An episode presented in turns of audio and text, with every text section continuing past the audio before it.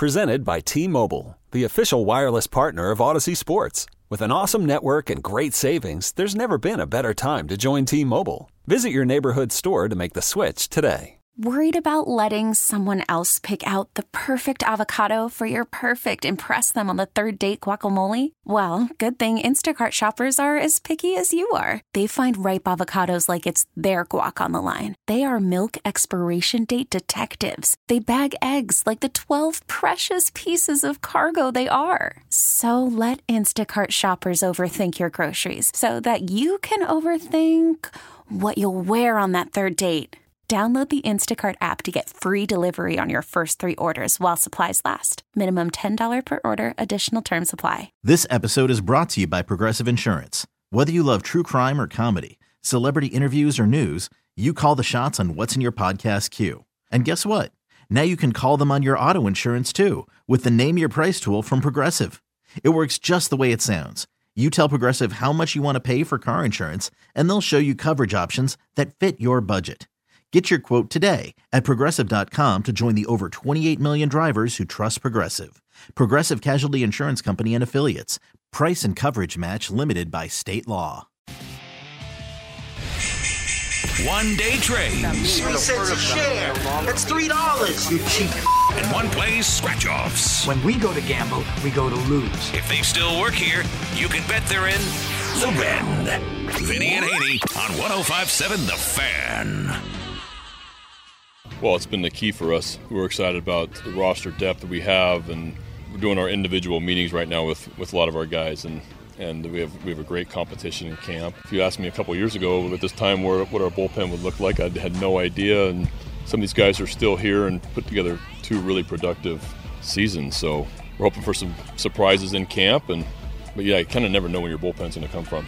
Ced's dealt with a lot of things so far in his career. Like you said, down to Double A and, and then 30-30. So he's seen starts an All-Star game. Uh, had a you know great first half last year.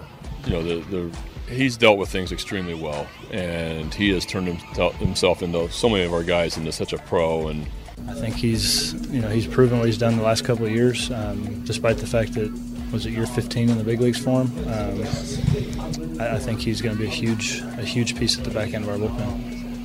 James McCann, veteran catcher, talking about the new closer for the Orioles here in 2024. Craig Kimbrel signed as a free agent in the offseason. That was a move that happened back in December after winter meetings. Kimbrel last year in Philly helped the Phillies get to the playoffs. All right, his postseason wasn't all that great by any stretch of the imagination, but proven track record. Now he's replacing Felix Bautista who was the closer of the year in Major League Baseball in 2024. He was the Nolan. Get in here, and Vinny's here with us. Of course, we're we're getting into the Oriole coverage big time as the exhibition season starts Saturday. Felix Bautista was named reliever of the year three times last, or reliever of the month three times in 2023, which is an impressive accomplishment in and of itself. And then was the reliever of the year guy, and he missed the entire final month of the season in the postseason. But if you look at bigger track record, Craig Kimbrel is a much more accomplished relief pitcher than Felix Bautista is. Longer shelf life, obviously. The question the Orioles have, question we have, you have the listener. What Kimbrel are you getting? The guy that was acceptable, if not really good for the Phillies for six months, or the guy that flamed out in the playoffs?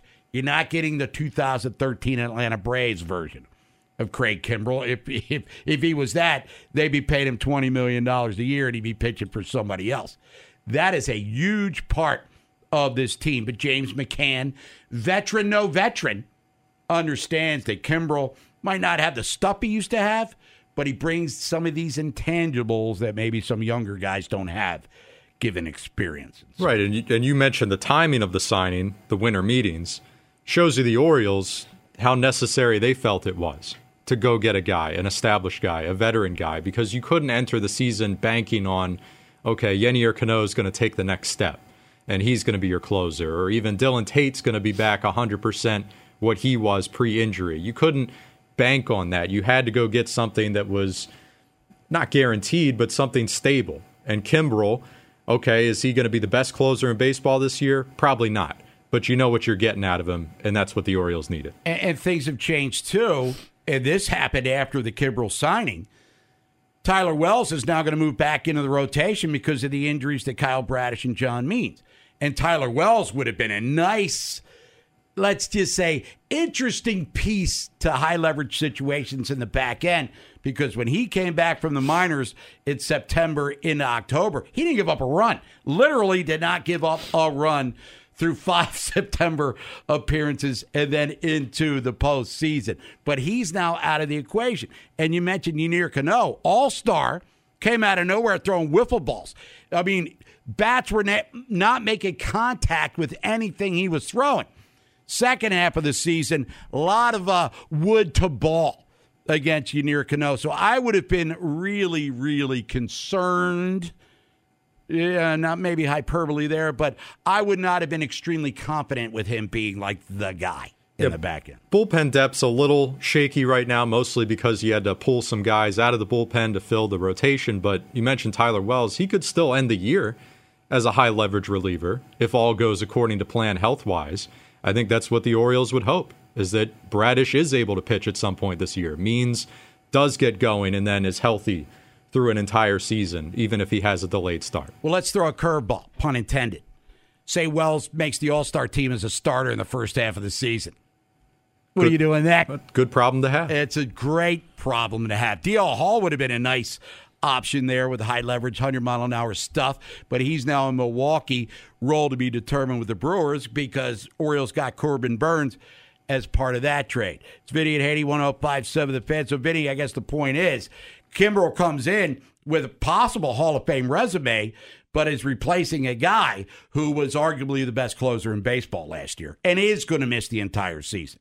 To me, with Kimbrel, it's about consistency because uh, I mean, with Bautista, they had pretty much he had a little slump in there, but otherwise he was pretty consistent throughout. I mean, if they can get that where he can be their consistent guy, where Bob, like after a month, it's like, well, maybe we need to look at such and such as a closer. No.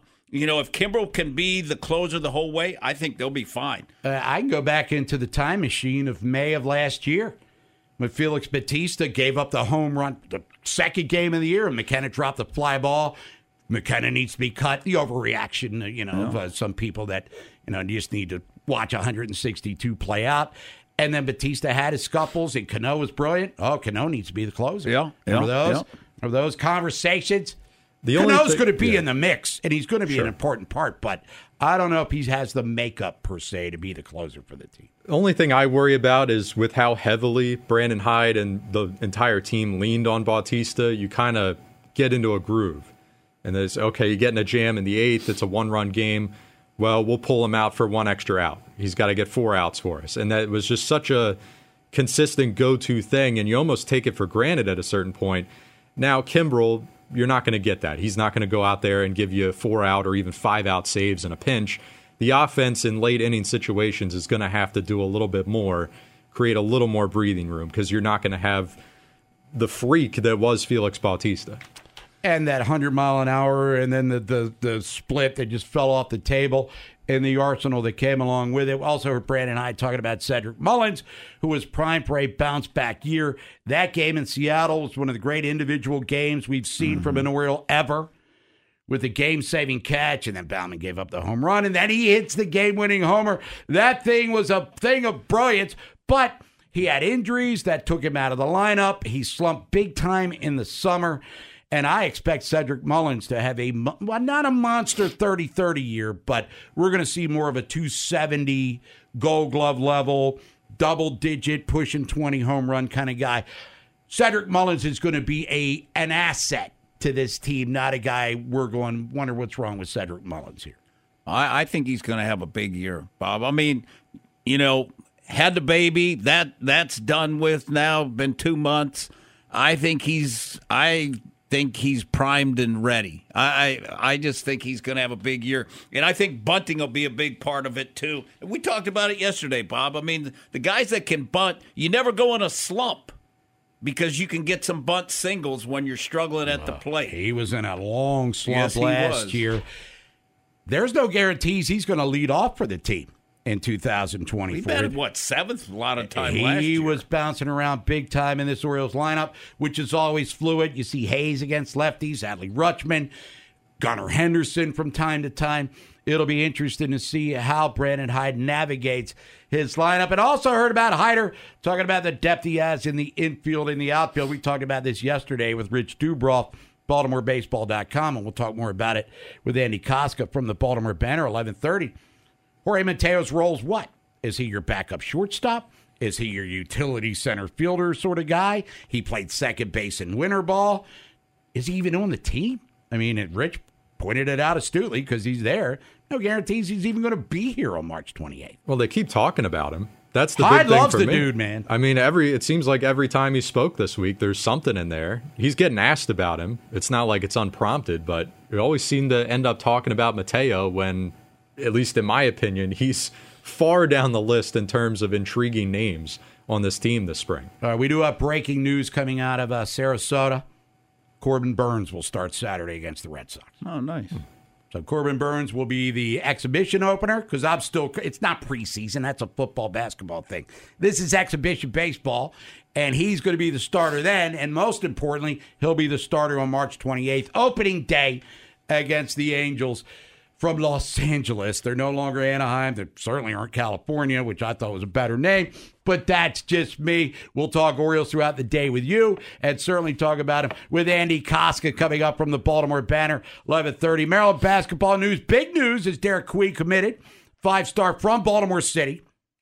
Started at St. Francis, now at Montverde, the number one team in the country doing his thing, dunking and averaging 16, almost 17 points, eight rebounds a game. He leads that team in both categories. Five star recruit. He's the highest rated recruit Maryland has signed since who, Vinny? Um, I don't know. Tell me. Diamond Stone. Oh, he Go turned back to great 2015. from Who- Wisconsin. He was the number eight player in the country. Derik Queen's number 10. First five star that Maryland's recruited since uh, Stix back in 2018, who's making a nice living now in the NBA. It took a while to get done. I'm sure NIL stuff had a lot to do with it. but in the end, I think Kevin Willard did a very good job recruiting the mom, which is Lefty Driesell's forte. And he wanted to stay home. But Maryland got him over Indiana, and we'll get to them during the whip, Kansas and Houston. So this guy was a high level recruit and has been highly regarded Yep. since his freshman year. Going back when he was in the ninth grade at St. Francis and Keith Kavanaugh, who we'll talk to tomorrow. said, Hey, what about this Derik Queen ever coming to Maryland? He's ah, never going to happen because he was that big of a deal. And he still is that big of a deal. So, Nolan, this is huge for Maryland. I mean, this year, not helping this year, obviously, but next year to keep a stud from the Charm City in tow, I think that bodes well for Kevin Willard, maybe stacking this recruiting class. He's going to have to hit the portal to get a point guard because Jahmir, though, because Jahmir Young's gone. Now, our friend Jeff Ermann, obviously all over this, tweeting a lot last night. Like a Kmart suit. reactions to this, and he had a good point. You mentioned Diamond Stone, and he was saying this almost feels exactly like the Stone recruitment. You know, it was between another Big Ten school and Maryland.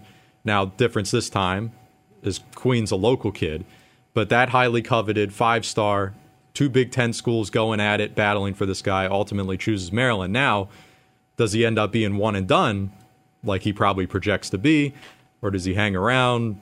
Are you okay with him being one and done if he actually performs better than Yeah, a Diamond if Stone? he gets him to the Sweet 16, I'm cool with that. so this is the price you pay in uh, modern college basketball. Yeah, Diamond Stone was one and done, and he's been a basketball nomad ever since. Jalen Smith, who was going to Maryland all along, he stayed two years, and two of the best teams Mark Turgeon ever had. And the good news is, is that The 20 team got hosed by COVID. I say good news, but double edged sword. Guys like DeShawn Harris Smith, who was what a four star in his own right, pretty highly touted. Lamothe.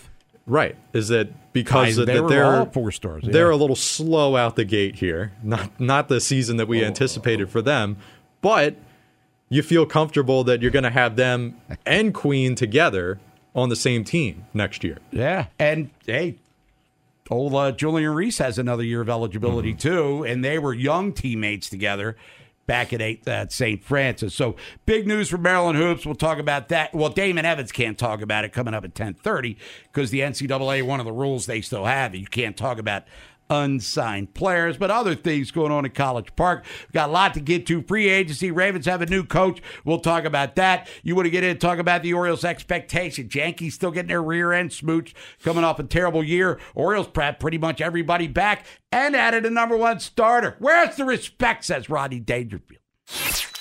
As Hyder would say, the Bobster and the Vin Man. I like our guys. Vinny and Haynie, 1057 The Fan. As far as Grayson goes, I thought there's a lot of positives today. If you talk to him, he's probably going to be frustrated about his command a little bit. I think a lot of good things came came from today's session for him. You know, getting two ups that's that's a big big big deal in spring training, and you know he left with a couple of things that he wants to work on. And uh, other than that, I, th- I thought there's a lot of positives. James McCann, the John Means Dylan Bundy interview world. Yeah, everything's great. It's, it's all, it's all awesome. Talk about Grayson Rodriguez, and you talk about players who are going to level up, borrow a Chip Patterson phrase, in 2024. If this guy gets better than he was in the second half of 2023, now he got bombed in the playoffs, as we all know, by Texas in game two. But Grayson Rodriguez was long the number one pitching prospect in the majors, drafted by the Dan Duquette regime, and then got rocked last year when he got recalled. Had that bottom out performance, Nolan, if you remember in Kansas City during that day game. And they're like, nah, you just you need to reset. This isn't a two for 18 kind of slump where Gunnar go back. Because Gunnar had had success when he came up in 2022. That's why he was the favorite to win Rookie of the Year. But Grayson was just all over the place. And then he comes back, stops tinkering with a bunch of pitch mixes, just relied on that fastball and strengthened the secondary stuff. And he was a stud. And if he's a stud, pairing him with a proven stud in Corbin Burnes, their top two rivals any in the American League at the top of the rotation. Yeah. Even uh, I'm trying to think who would be second. I mean, Yankees, some firepower You there. got Seattle's got a little oomph Sure. in their rotation. Somebody will come out of nowhere, too. Yeah, sure. Uh, but yeah, second half of last year, I mean, numbers speak for themselves. ERA of 2.58 for Grayson after he returned. I, I think the slumping almost made him a better pitcher. When he came up and he made his debut, I think he was almost just relying on stuff alone. Didn't have the full mental part of the game that comes with being a pitcher. You know, dealing with, all right, this guy just hit something that nobody's ever hit off me before. How do I recover from that? You know, getting runners on base early in games, trying to navigate that, riding the wave, if you will. So I think he kind of learned how to be a better pitcher, a more complete pitcher because of those early struggles. And as Vinny likes to say, compete level. You don't think he remembers his last start where he got the hook, mm-hmm. vaudeville Bugs Bunny style against the Texas Rangers? This guy's got all the potential in the world. We saw it in the second half, and if he can cultivate that moving forward here, there's that. That's that first homegrown ace since Mike Mussina going back over 30 years ago. I just I I think that all of the guys and like you said, Rodriguez wasn't an Elias guy, but to me, he fits. You know, like uh, Well, say- he's been developed by the Elias thing. That's what I'm getting ready to say. Um, but the the thing about it is, is it's like play like a Raven. I think there's a certain thing that the Orioles and Elias looks for, and compete level is is big, you know. And he likes athletic guys too, you know. But all of their all their guys compete, and the biggest thing is they love to play. It's Vinny and Haynie, 1057 The Fan. Speaking of a guy who's going to compete for a spot in this Orioles lineup coming out of uh, Florida, March 28th, is Jackson Holliday. I'm sure you're all, all aware of him. But remember all that Andruw Jones stuff? We don't talk about that anymore. Andruw Jones junior Mm-hmm. I've heard of him, so let's draft his son. No!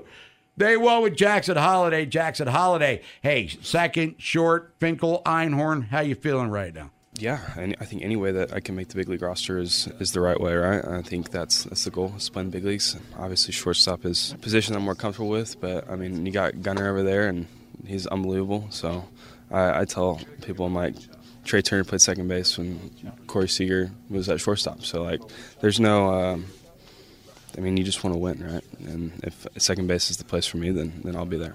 Yeah, Trey Turner, a beast as a shortstop, but Corey Seager was better, Mm-hmm. who, of course, had that monster season for Texas, helping them win the World Series last year. Trey Turner could play center field. I don't think Jackson Holliday's going to be doing that anytime soon. But understanding at 20, yeah, your status says that you're the guy.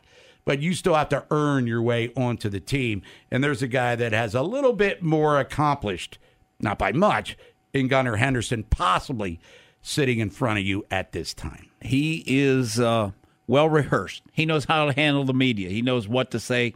You know, he's not like Micah Parsons uh, going off saying crazy things. I mean, he's a pro. He's a pro talking to the media. He understands, you know, what what he's got to do. And and if it's starting at second base, he, I don't think he just wants to play. And another guy just loves baseball. What do you think, Aaron Nolan? Got to be.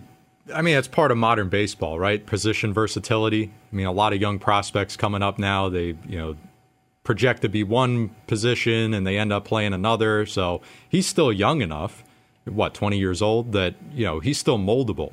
He's like a, a ball of clay. You But- make him whatever you want. And we were talking about this with Keith Law a couple of days ago. When Gunnar Henderson played second base, he looked like a guy had never played second base before.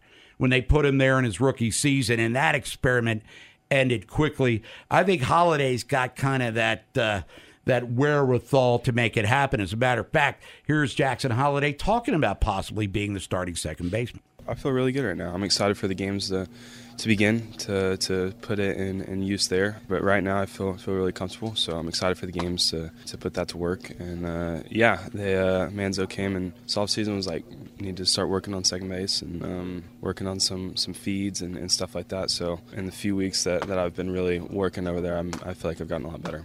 Yeah, and the turn at second base, obviously, for the double play is different. You take a lot of smoke from the runner coming from first, but again, the baseball IQ, as Keith Law said, and we've talked about with all of our Ori- Orioles reporters, and we'll do it again with Andy Kostka, it's in his blood. Sometimes it's just that instinctual thing you're born with, in addition to the natural talent, obviously. How tall is Gunnar? Six three. That sounds about right. Is, is there ever been like a tall second baseman? uh, You know, and like turning a double play. Bobby is probably, Grich, I think, was like 6'2", Yeah, 6'3". but I'm I'm guessing there's not a lot of tall second basemen. Robbie Alomar was six feet, six plus. turning that double play for a taller guy may be more difficult. I don't know, but I think Jackson Holliday, you know, I'm, I'm sure he's, you know, played other positions before in his life other than just shortstop, and I don't think he'll have a problem. Let's say that things don't work out as they hoped at second base Oh, for my Jackson God. Holliday. Are Not- we going not- there well, already? for the love of God. I'm making a point here. Gotcha. You're not in trouble. You got a guy in Jordan Westburg that can play second. Then you can immediately shuffle around. How about you put him? Uh, we're talking about Jackson Holliday here. Maybe he does have to end up playing shortstop. Gunnar can play third. Is that really what's best for the team? I don't know. Time will tell. But he's not the only one that's being asked to be versatile here. Gunnar's being asked to be versatile. Sure. Westburg's Westburg, yeah. being asked to be versatile. So whatever the best Arias. trio combination is, they'll figure it out. I'm guessing whatever positions they're playing on a given night, it's going to be Westburg, Gunnar, and Jackson Holliday, assuming Holliday makes the team coming out of spring training. By the way, Bobby Grich, 6'2", Robbie Alomar was six, six feet tall. Vinny and, and both have multiple gold gloves. It's Vinny and 81057, the fan will come back. We got Damon Evans, athletic director, University of Maryland. Well, you got spring football coming up. I, I, I don't know. Hey, and the basketball team, four games left. Can they make a late run? They did get a massive commitment from Derik Queen yesterday, but I don't think Damon's allowed to talk about it. But we can, you know, we could do some uh, hinting and such. Taking sports to a whole new level. 1057 The Fan.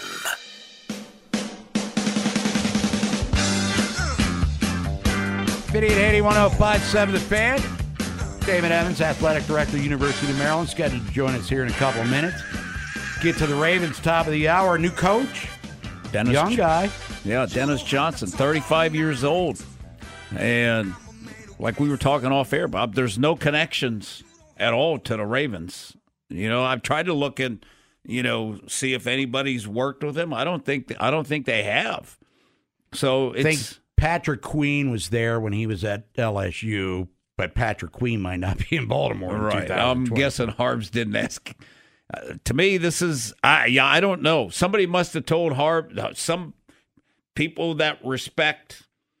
You know that Harbs respects probably. You know I'm looking for D line. I'm guessing I'm looking for a younger defensive line coach, and people probably gave him some names. And uh, the way Harbs has been doing things is like with coordinator. I think he said he interviewed like what 15 guys. And I think he probably interviewed a lot of guys. And Dennis Johnson must have been what he was looking for, felt good with him because he has no pro experience whatsoever.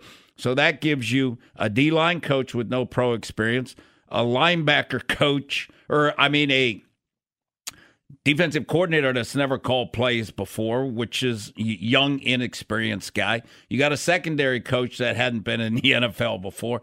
So there's a lot of inexperience there, which is kind of surprising, you know, because normally, like, what you like to do is, like, if your coordinator, like Monken's had experience in the NFL, he's been a head coach, all those things. So he's got, and then he's got a bunch of guys around him, other than an old line coach, that are young guys.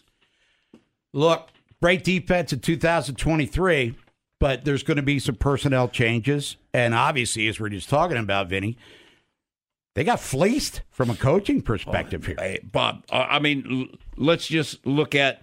All right, they lost Wilson to Tennessee to be D coordinator. All right, they brought in um, forty-seven year old. What a Harbs guy, you know, who's a college guy basically. So, you know, is that is that a plus or is that a negative? All right, and then you lose your defensive coordinator, and we hope Zach Orr is awesome, but he's never called a defense before in his life. So that's a drop off. You bring in a D line. Anthony Weaver became the defensive coord, been a D coordinator a couple times in the NFL. Now he's at Miami as D coordinator, bringing in a guy with no NFL experience. I mean, coaching wise, we've taken, we've gone backwards. Well, that's why they give the professionals the wherewithal to bring in people. But Zach Orr, the not calling plays thing, I would be a little bit worried, not overly concerned with it. I mean, if they still surround him with great players, everything will take care of itself, I would think. Biggest thing that I'm concerned about not calling the, the, not calling plays, but what was Mike Macdonald, in my opinion, what Mike Macdonald was great at was his adjustments during game, halftime adjustments. That's that's what I look at. Good, good. Ins- let's look at that Kansas City game. Kansas City running up and down field first half, second half, five punts. You know, can Zach Orr do that? And do you have a bunch of guys, enough guys on defense that have the experience, you know, that can do that? Because really, what's Dennis Johnson? He's not going to, you know, is how much is he going to be involved? He's not going to be involved much. You know, I mean, incorporating the defense and stuff. No, he's there to help coach the defensive line, and hopefully Chucky Smith has uh, yeah got a little gets a little bit more to do. And we saw last year Chuck Smith came in, and I don't know if it's just a coincidence. I think it's more than that. I mean, they led the league in sacks, something nobody, nobody, myself included, expected them to do in 2023. And he had a lot to do with that. There, there's no no question about it, Bob. I mean, we saw a, an uptick in sacks because of him, and then when they hired Keith Williams, we saw an uptick. You know, with the receivers running better routes and stuff.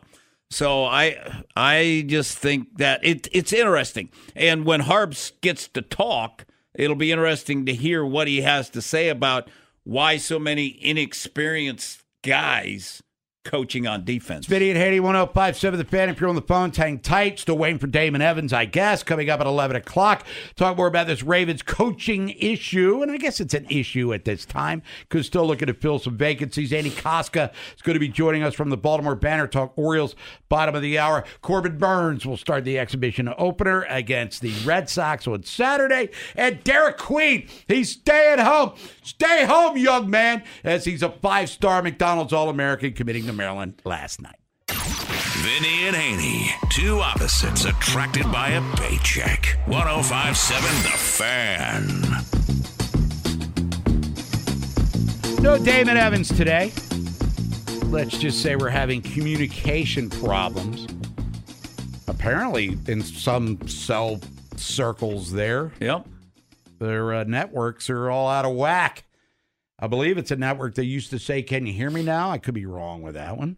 Well, Ed Newers texted me because he's in Tampa. He says he texted me said, "Hey, is there an AT and T outage up by you? The Tampa area has a huge outage. I'm only able to text because I'm on my home Wi-Fi."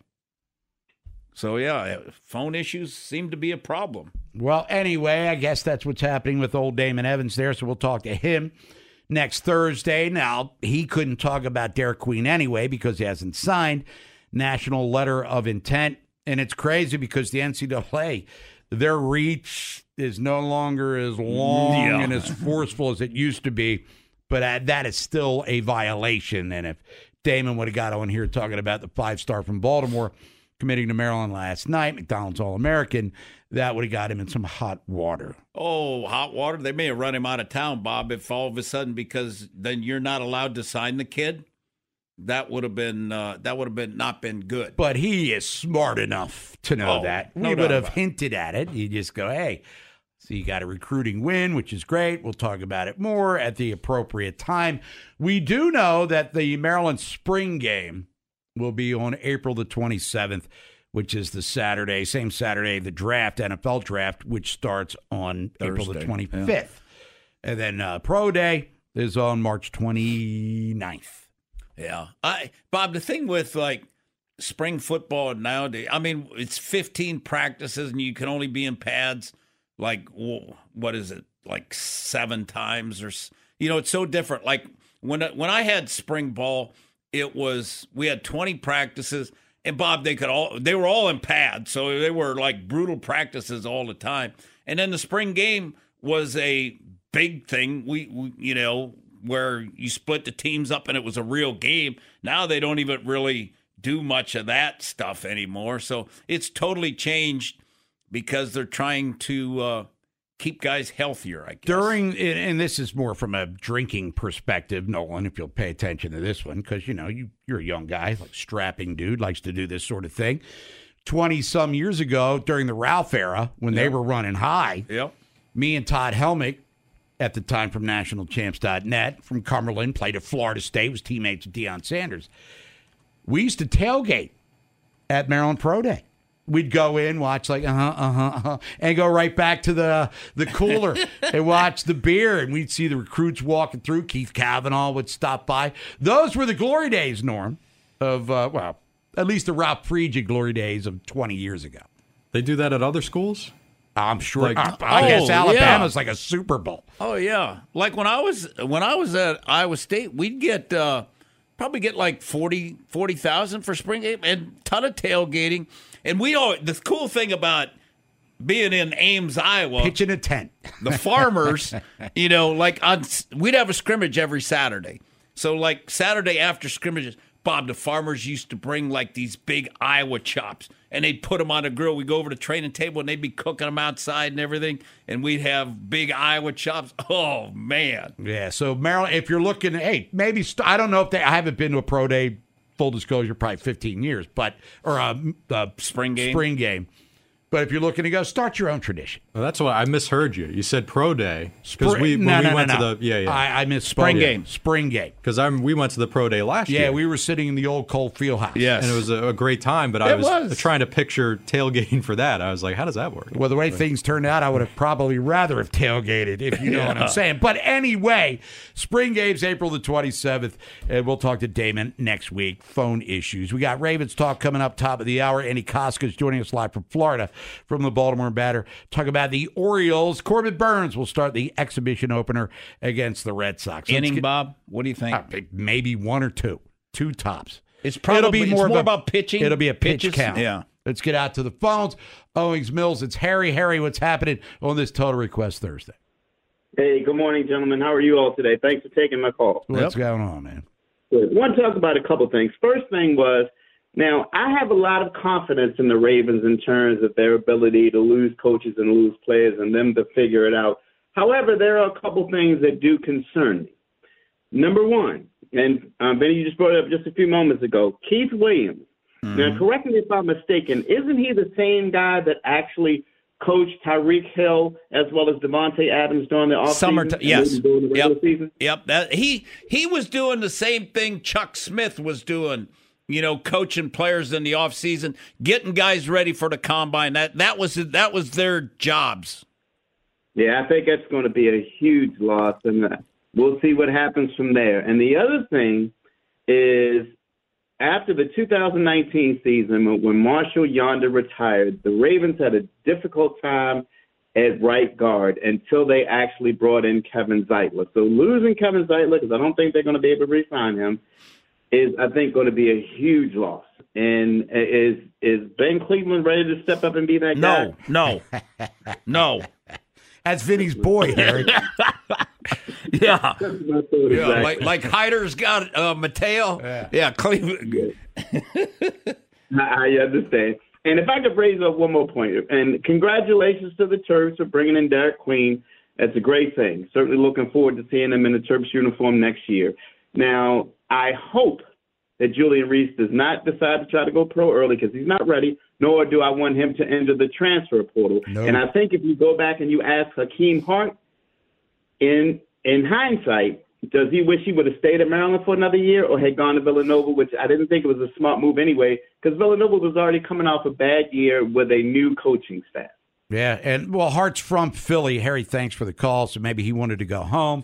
Maybe Willard, you know, maybe assisted his. Uh, who knows what goes on nowadays? The one of the big losses Maryland suffered this year was Ian Martinez bouncing towards the end of things, and he's at Utah State where they're going to go to the NCAA tournament, and he's a prominent part of what they're doing. I don't know what Julian Reese's plans are. like Angel Reese left Maryland to go to LSU, and apparently the bag, Yeah. as the young kids say, had a lot to do with it.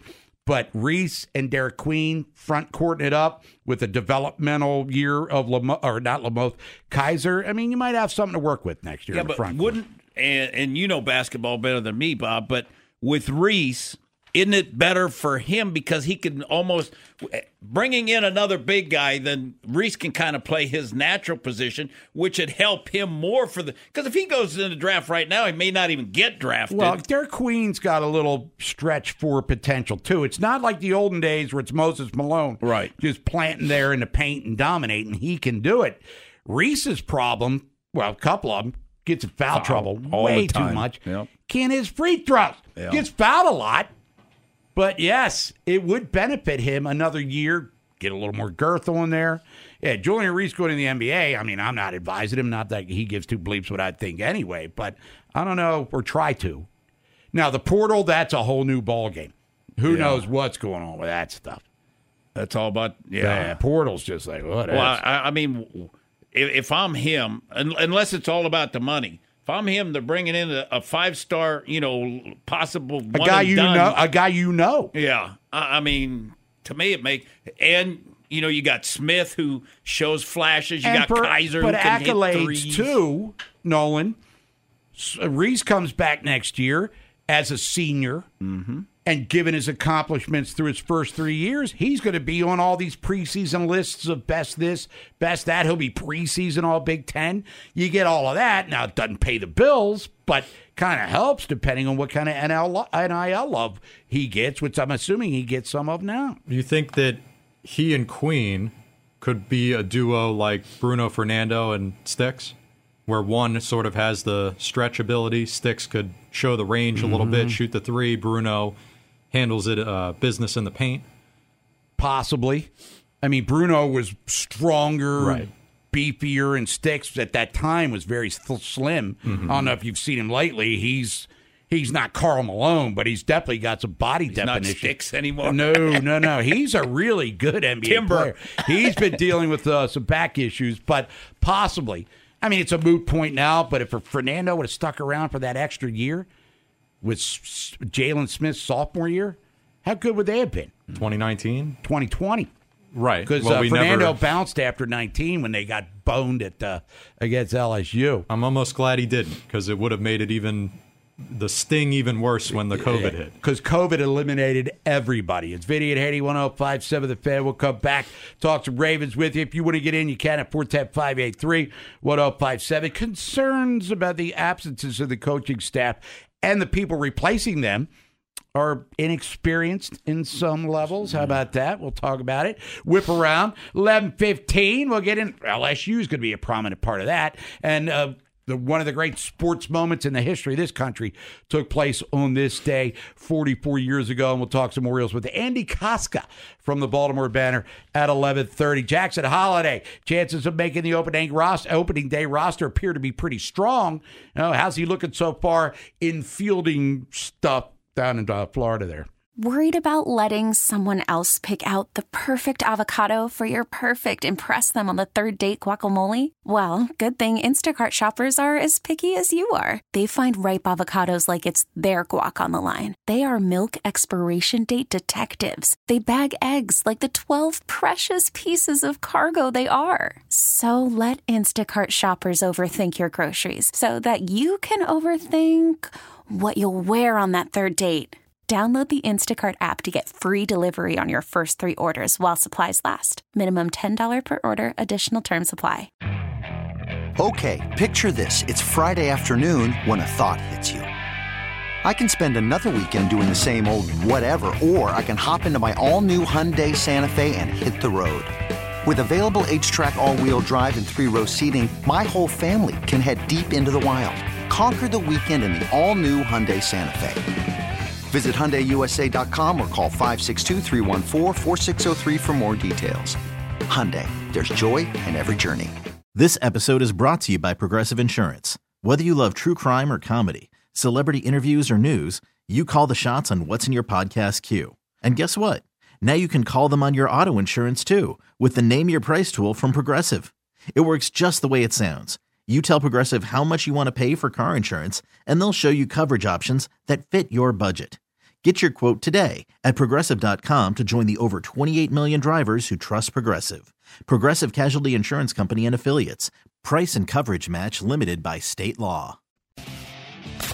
At the stadium, Vinny schmoozes in luxury suites. From the left, dear. One serves from the left. Whatever's gotten into you, Campania? Haynie post up in the bleachers. You're all turned it!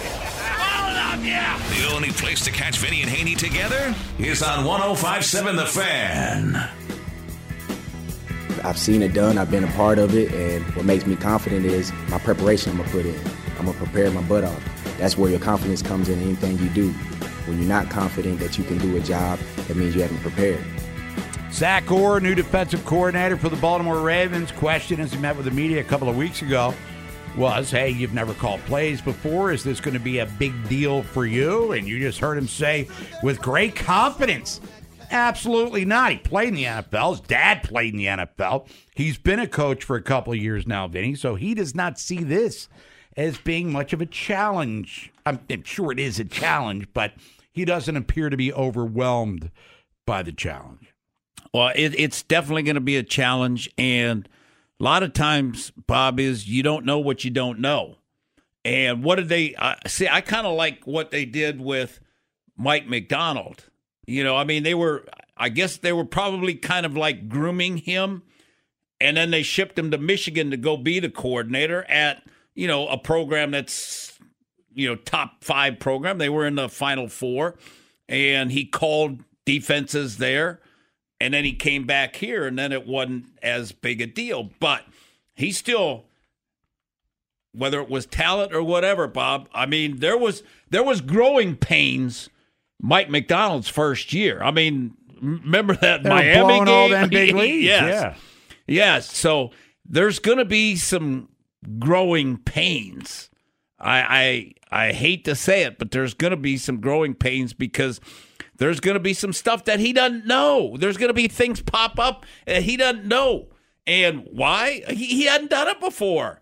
You know, he's inexperienced at it, and experience is a, a good experience is it's a huge factor. I mean, I'll guarantee you, Mike Macdonald. yeah, Ask some of these rookie coaches when they go in there too. You know how how different it is.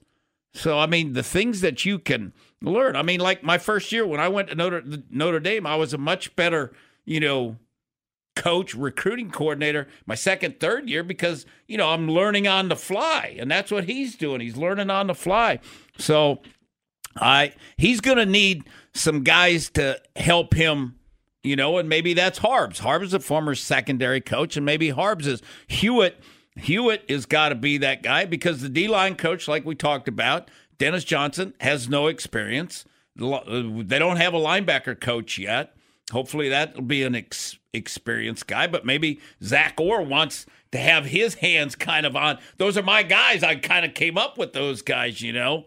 So that'll be it'll it'll be there's going to be definitely growing pains second. And, and Bob, the other thing about it is is when you lose the quality of guys that you lose, like free agents and stuff. You know, did Clowney come because of Anthony Weaver, because he had a familiarity with Anthony Weaver, and maybe Chuck Smith was a part of that too? I don't, I don't, you know, maybe guy guys come because you've got great coaches. And all right, if I'm doing a one year deal, with a veteran guy, I'm going to a team and I'm going to a coach that I know is going to get me get me right. Now, you mentioned Dennis Johnson. He comes into a defensive line that we've been talking about the last couple of days. Justin Madubuike is going to get franchised or extended. We talked about Broderick Washington, Travis Jones taking the next step, Michael Pierce.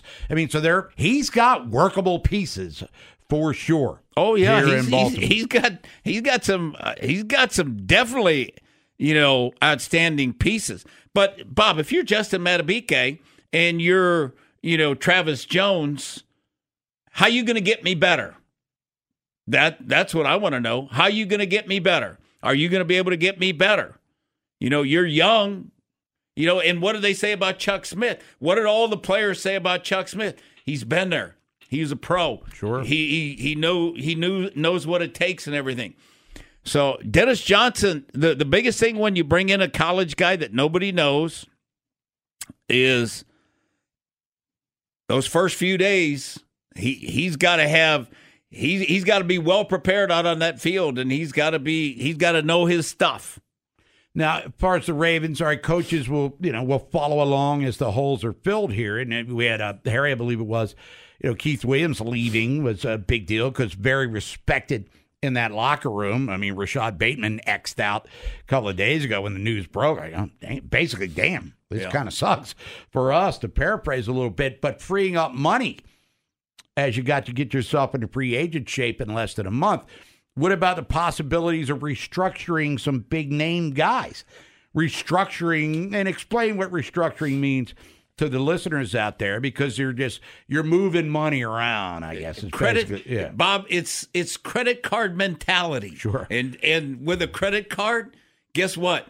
You always got to pay 30% interest. it, it comes due at some time. It's going to come due. And Bob, I did read like I can't remember the Baltimore paper, Baltimore Banner, one of the two. They had five guys that they could restructure where they could get fifty-one million dollars. The only problem with doing all that, you know, it's the Humphreys, it's the Stanleys, you know, it's the guys that are making a lot of money. And if you extend them, You don't go to Lamar at this stage and do that, do you? Can you? You could. I think you, it's got to be a year, Bob. It's got to be a year. So maybe they He maybe signed they, uh, around draft day, Yep. wasn't it? Yeah, so they they possibly they could, and I think with Ronnie Stanley, it's it's I don't know if it's restructuring, might be cut. you know, no, I mean pay Remo- cut, Oh, gotcha. and maybe the same thing with Humphrey would be pay cut. Marcus Williams, you know, his contract. But the only thing, let's say Marcus Williams, they they restructure him and put more money into the future, and then he gets hurt again. Then you want to cut him, and then all of a sudden, you know, he's got three years out there. Up, credit card due is due. You're cutting him, so everything accelerates right to that time right then. So that the credit card mentality, it works, but eventually it catches up to you. It's Vinny and Haynie 1057 The Feds, Zay Flowers. We talked about this yesterday. No charges being filed by the Baltimore County Police Department here. They have suspended the investigation. Now we're just waiting to see what the Ravens might choose to do here, given the police report that was made public yesterday and the league itself. Bob, if they say sus- suspended, does and that does that mean? Because to me, suspended is is like you got a three game suspension. Well, or- when I was in high school, I got suspended for cutting class. I was invited back. Right. You know what I mean? What like and then eventually they said just leave and never come back again, Felix Unger style. So suspended means we have suspended operations unless but we're gonna maybe un- unless revisit things. right. If I'm not sure though. Well, bottom line is, I, I, I don't have a, a clue, but you know, Ed would be the better one to ask. But if somebody would decide to testify, you know, if if they had more information, But even uh, if this is the end game, right?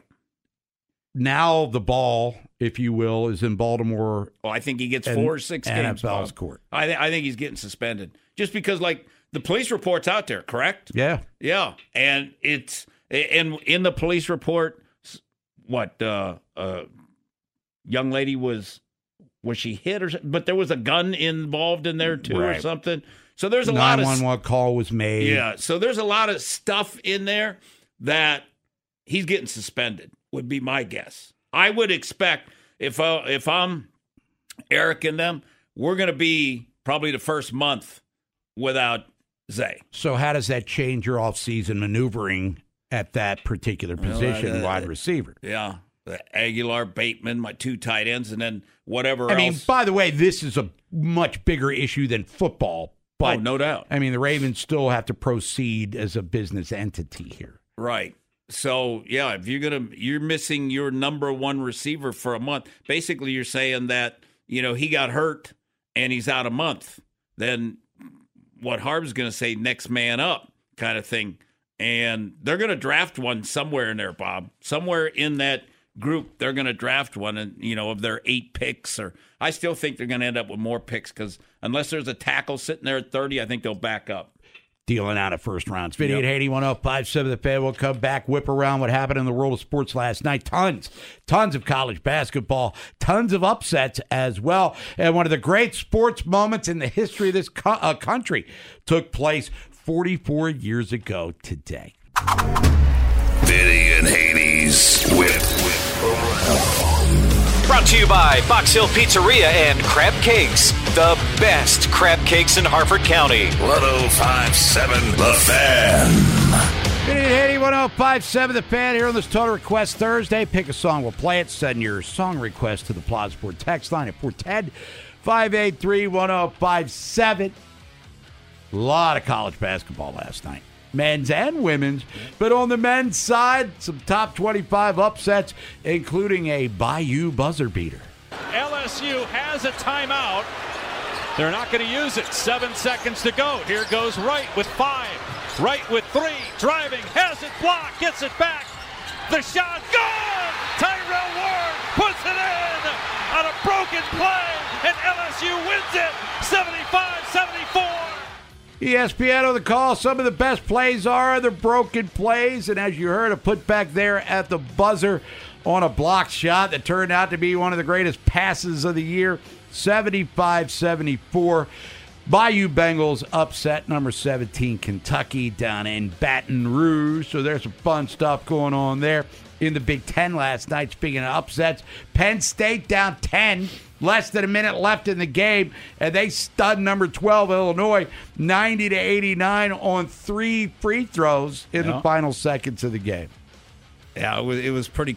Bob, I think I saw on ESPN three percent chance they had to win that game with 40 seconds to go, and then uh, they fouled, the undercut him or whatever for a three, missed a three to win it, and then he got the three foul shots. It was un- 80 to 79. It was a unbelievable. Ice water in his veins to bear those three foul shots. And you think we're whining and complaining here about Maryland basketball?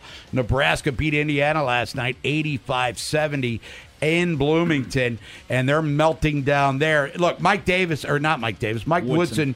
is Mike Davis coached them when they went to the championship game against Maryland. Mike Woodson was one of the great players in the history of the program but they're really flatlining here, losing by 15 to Nebraska at home.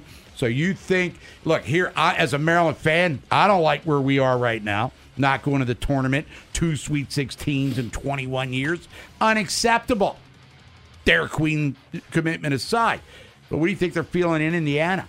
Get rid of uh, Mike Woodson. Yeah. Again, an alum. Still one of the leading scorers in the history Bob, of the you know what they were? I was reading an article yesterday. You know whose name is getting popular and the because Louisville, Ohio State, Indiana, like big basketball, possibly Michigan. Bruce Pearl. Leaving Auburn? Yeah, it's not a basket, you know, basketball, you know. Yeah, but he's got a little baggage with him too. Uh, which the people apparently like that. Yeah, NIL well, now, it doesn't matter. really? Uh, also, top 25 last night. Battle of top 25 teams. Number 13, Alabama in overtime over Florida, 98 93. Another upset. George Mason beat number 14, Dayton, 71 67. New Mexico beat number 22 Colorado State 68 66. Locally, it was Navy 69 62 over Loyola. Uh, second half NBA season starts tonight. I mean, they're past the midway point in games. Wizards, 9 of 45 on the year. Whew. Doing some damage here. 6 and 22 on the road. Hey, they've lost eight in a row. Other than that, everything's great. Oh, and they got to go to Denver, take on the Nuggets. And they're not going to win a lottery either. Defending NBA champions. That's a 9 o'clock tip out there. Caps back on the ice tonight at Tampa, take, uh, taking on the Lightning. 7 o'clock puck drop.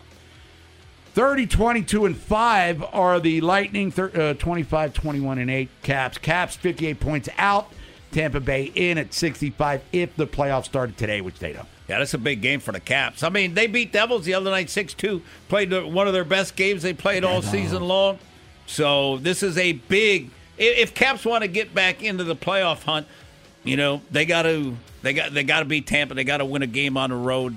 And Ovi, what's he got? Eight goals in eight games, or eight goals in nine games, something like that. He's hot. Ride him, ride him.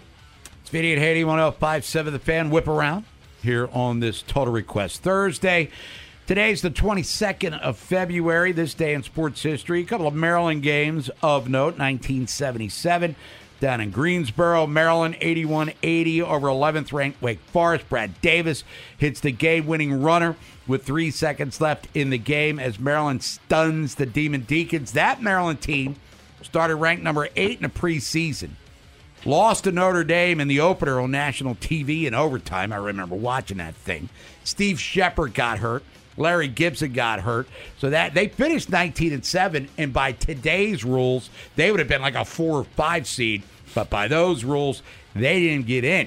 But on this day, Wake Forest who by the way would go into the Elite 8, Brad Davis had 12, Larry Gibson Baltimore 18 and 12 and JoJo Hunter. If you remember him, I will buy you a beer. He had 18 points for the Turtles, 1995. Cole Fieldhouse, seventh rate Maryland, beat NC State, 84 71. Joe Smith, 20 points, 15 boards. The eventual ACC and National Player of the Year. Duane Simpkins, now the head coach at American U, he had 16. All five starters in double figures for the seventh time for Gary Williams that year. That team made the Sweet 16 as well. And then 2003, Comcast Center, 13th ranked Maryland, 96 56 over North Carolina. Ah, beat North Carolina by 40 is always a beautiful thing. Steve Blake, 18 points. Drew uh, Nicholas had 17. Ryan Randle had 16. Maryland, that team made the Sweet 16 as well, losing to Michigan State. But Drew Nicholas, now the director of scouting for the Denver Nuggets, won himself a championship ring for uh, Denver last year. So he had a NCAA title ring with Maryland, and he's got an NBA championship ring with the Denver Nuggets. And on this day, 1980, Lake Placid, New York, one of the great events in the history of all mankind took place. U.S. team is depending a little bit too much now on Jim Craig. He's making too many good saves. Eruzione! Mike Eruzione! McClanahan is there. The puck is still loose. 11 seconds. You've got 10 seconds. The countdown going on right now. Morrow up to Schultz. Five seconds left in the game. Do you believe in miracles? Yes! Unbelievable. Al Michaels, ABC, one of the iconic calls in sports history in this country for sure, along with Ken Dryden, who was the analyst there. 4 3 U.S. over the Russians, USSR. Mike Eruzione, game winning goal. Maryland, uh, Maryland. They still had to beat Finland to win the gold medal. Yeah, and that was a tight game, too. Couple of games, and they came from behind to win. But 1980, Vinny, go ahead. You're more of a hockey guy than I am. But, you know, Nolan, one of the advantages of being geezers, we saw this stuff happen. Of all the all the cool stuff you read about in history books and I tell you about, we kind of watched it, and that was one of those days. Yeah. Plus, Norm, if you can watch, if you watched the movie, the movie's awesome too. And, and have you seen the movie, Bob? I have. Yeah, it's an awesome. Kurt movie. Russell played Herb Brooks. Yes. And let, let me just say this: like all the guys on that, team, because I was I was same age as all those guys. I played against all the guys from Minnesota and Wisconsin. I played against in high school, so I mean I knew all those. Mark uh, Eric Strobel was in my conference, so I played against him all the time. But all of those guys I played against, which you know made it fun to watch because you know them all. I mean, I'm at Iowa State at the time, but it was it. I mean, I still get Bob. I got goosebumps with Al Michaels' call right there. It was it was awesome, and Herb Brooks and everything. I know Herbie. But the cool thing was, well, uncool, I guess. We knew who won before the game was Yes. televised. Yep. Because I was freshman in high school Calvert Hall, go Cardinals.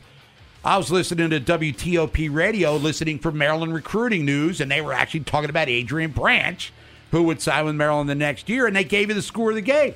Yeah. U.S. beats Russia four to three, but still, you watch the replay. But what made national news? Lark McCarthy down in D.C. on Channel Seven between periods. So some people, most people didn't even know who had won yet. I knew Right. because it happened during the day. They just replayed it Yeah. at night between like the first and second period. Gave the score. And people were like calling, like, what the hell is she doing? and so that was like a big controversy, but it happened during the day. But the epic uh, broadcast was at night. Uh, Ken Morrow, by the way, who was on that team, won the gold medal and then went right to the Islanders and won the Stanley Cup. Yes, he did. And then Yes, Dave he- Christian, who was on that team, went up playing for the Caps later on in the 80s. But that was epic. It was great. Advantage of being old. You get to watch the 1980 Olympic team as it happens in real time. Well, actually on delay because it happened during the day. It's Video at 80, 1057 The Fan. What's happening down in Florida? We're Doc Orioles, Andy Kostka from the Baltimore Banner. And then a Funhouse Strip with Mr. Electricity, Nolan McGraw. Your exclusive home for all Baltimore sports. 1057 The Fan. Video at 80, 1057 The Fan here on this Total Request Thursday. Pick a song, we'll play it. A little Chicago for you. Get your votes in. Featured Artist Friday. We'll reveal that one coming up in a couple of hours or so. Orioles open the exhibition season against Boston on Saturday. They have revealed who the first pitcher will be. And here to talk about that, more about Haynie, Vinny Cerrato, Nolan McGraw. Let's welcome in on the WGK Law Guest Hotline. He is Andy Kostka from the Baltimore Banner. Andy, what's happening, buddy? Hey, nothing much. I'm just sitting in the uh, dugout watching batting practice. Well, you're a lucky man, Andy, watching the defending American League East champs lay the lumber to the baseball. But Brandon Hyde did say that Corbin Burnes is going to get the baseball against Boston. We know it's more of a pitch count kind of thing. Should we put dots together, like who goes second, third, fourth, fifth, et cetera, et cetera, in regards to what his projected five man rotation might be because we assume Burnes is going to start opening day against the Angels here. Yeah, this was more of just it, it's it's who lined up in terms of when they came in and, and when they pitched their pitched their bullpens earlier this early this spring and just lines up well for Corbin Burnes to pitch uh, game one here, the grapefruit opener. I mean, if you think years past, I mean, we had Drew Rom, you know, pitch, you know, Spencer Watkins, I think has done a grapefruit opener. So oftentimes it doesn't, you know, translate over, over to an opening day starter. But uh, in this in this instance, uh, you can probably figure Corbin Burnes opening day, uh, despite the grapefruit opener. Uh, probably only two or three innings on Saturday from him, but it will be televised on MASN. So uh, first chance for Baltimore Oriole fans to watch Corbin Burnes in the orange. Yeah, maybe get enticed to buy one of them little letter jerseys they're wearing down there. Ah, we're not going to get sidetracked here, Andy Kostka. But w- with Burnes coming in, but the setbacks with Bradish and John Means maybe not as severe as you're talking to the pitchers themselves, Wells and Irvin in particular. How are things kind of, I don't know, percolating there. There's a new pitching coach as well. How are things percolating there with the starters and now a little more competition because we assumed we knew the starting five. Now more opportunities for others, we guess. Yeah, you know, this is a, a great opportunity for somebody like Cole Irvin to, you know, he had struggled big time when he first arrived last year in a trade and uh, you know, was demoted and was kind of a, a reliever, long man for most, you know, rest of the year if he was in the majors. So this is a big opportunity for him. He could be the he could be that fifth starter uh, for at least the first month or so. You know, as we wait on um, John Means to come back. You know, he's just you know, it's not an injury setback or anything. It's it's more just you know he's behind schedule. They gave him more time to rest this off season after the the elbow irritation he felt uh, that that kept him out of the postseason last year.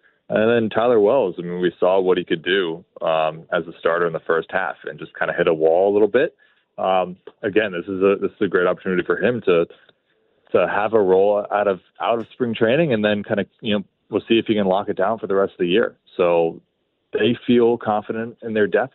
Um, they have some AAA guys that are intriguing as well later in the year that could pop up. You know, a Chase McDermott or a Cade Povich uh, as guys that later in the year could be um, you know, you bring them up uh, if if you need a guy to either spot start or maybe even handle a lot of innings if you have an injury of some sort. But they they like the depth they have here. Um, probably don't need, at least they don't feel that they need to necessarily go out and get another guy.